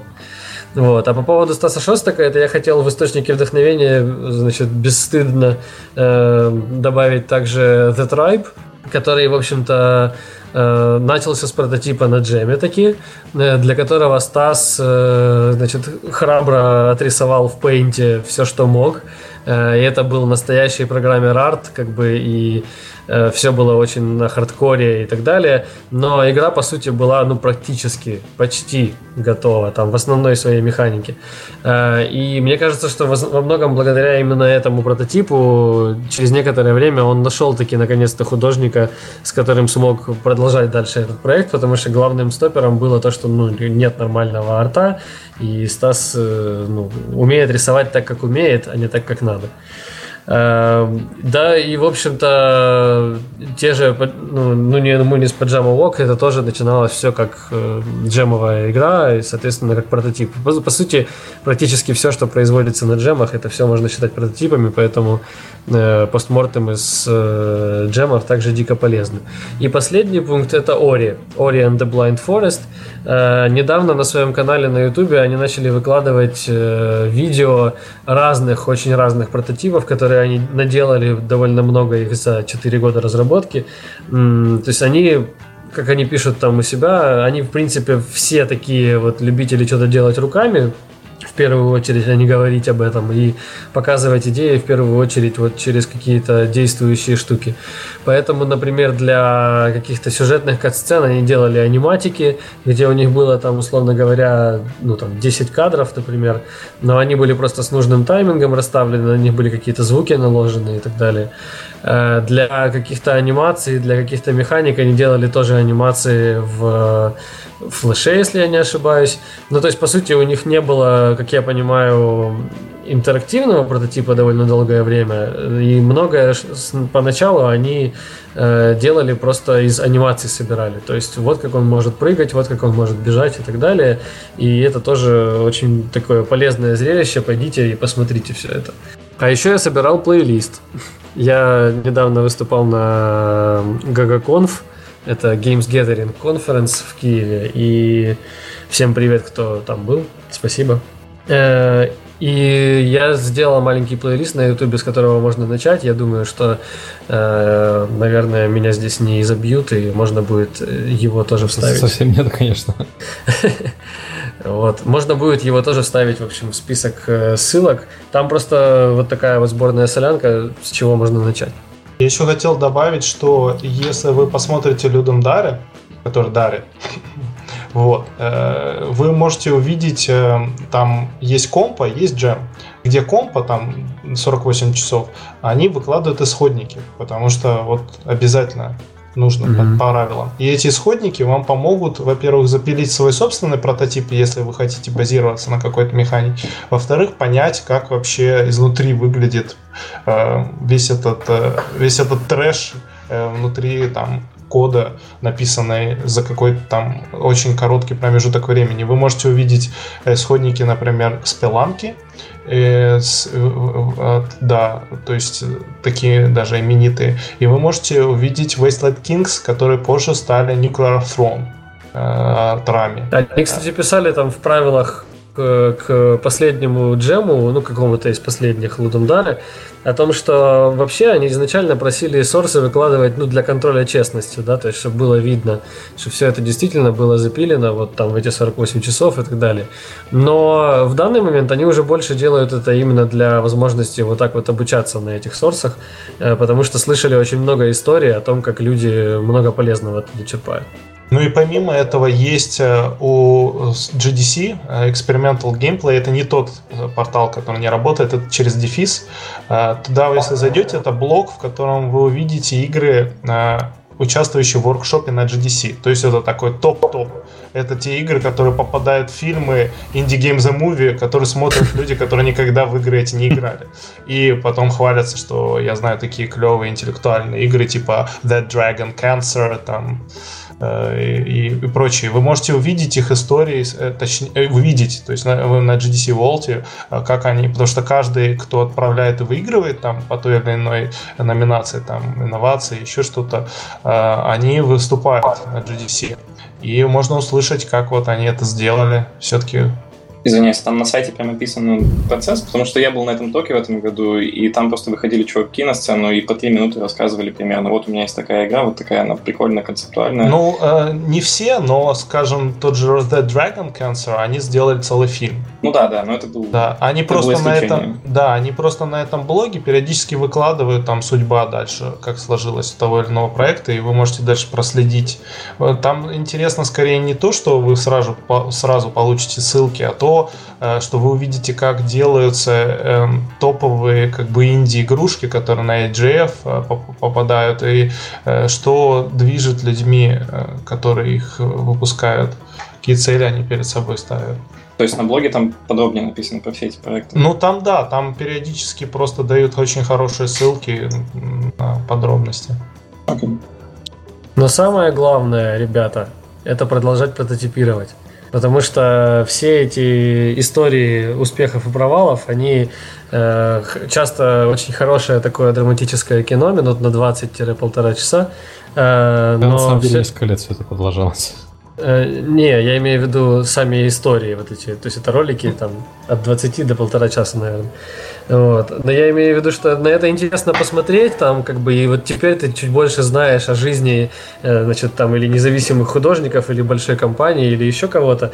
Э, но все эти уроки, все эти видосы и все остальное, все абсолютно бесполезно, если вы после этого не садитесь в свой редактор и своими руками там чего-то делаете.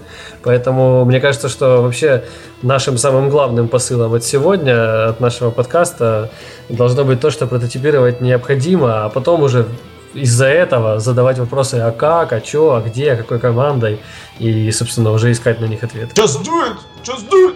Плюс один. В Окей, общем, я там предлагаю на еще- этой мажорной, мажорной ноте заканчивать, потому что мы подбираемся к лимиту, который был обозначен в начале подкаста. Окей. 2 часа 15 минут у нас был лимит, у нас 2 часа 5 минут уже. Нет, подождите, а мы сделаем все-таки сценариста? Потому что Женя Вы, вы Пузанков... с такой целью пришли, чтобы поделиться. Мы решили отпрототипировать. Сможем ли мы, команду сценариста? Давайте 2.16 хотя бы, да. чтобы- Нет. у, нас, у нас не для этого подкаст. У нас тут не соцсоревнования. Нет? Нет. Ну ладно. Окей. Ой, спасибо за очень подробный рассказ. Э, Сергей тут э, в пост блога нужно литературку, наверное, выложить будет. Да, конечно, я выложу литературу в э, пост. Спасибо, что пришли. Спасибо всем, кто слушал. Мы планируем на следующей неделе, в начале недели, сделать итоговый кратенький подкаст про то, что случилось в этом году, без гостей, скорее всего. Э, Приходите, мы объявим в Твиттере про это более Вообще, подробно. следующий четверг у нас 31 декабря. Можно вообще Можно, угореть да. и Как обычно. выйти в эфир 31 под шампанское и звон курантов. И весело Знаете, вдвоем посидеть. Да, все, все слушают президента, а мы будем слушать, вы будете слушать нас. Мы мы же лучше. Да, мы, мы же Мы же лучше. не... Ладно. Про- Прототипирование, да. Ус- Устроен президент. Всё, всем спасибо, всем пока. Спасибо. Всем пока. Спасибо, пока. Спасибо. Спасибо.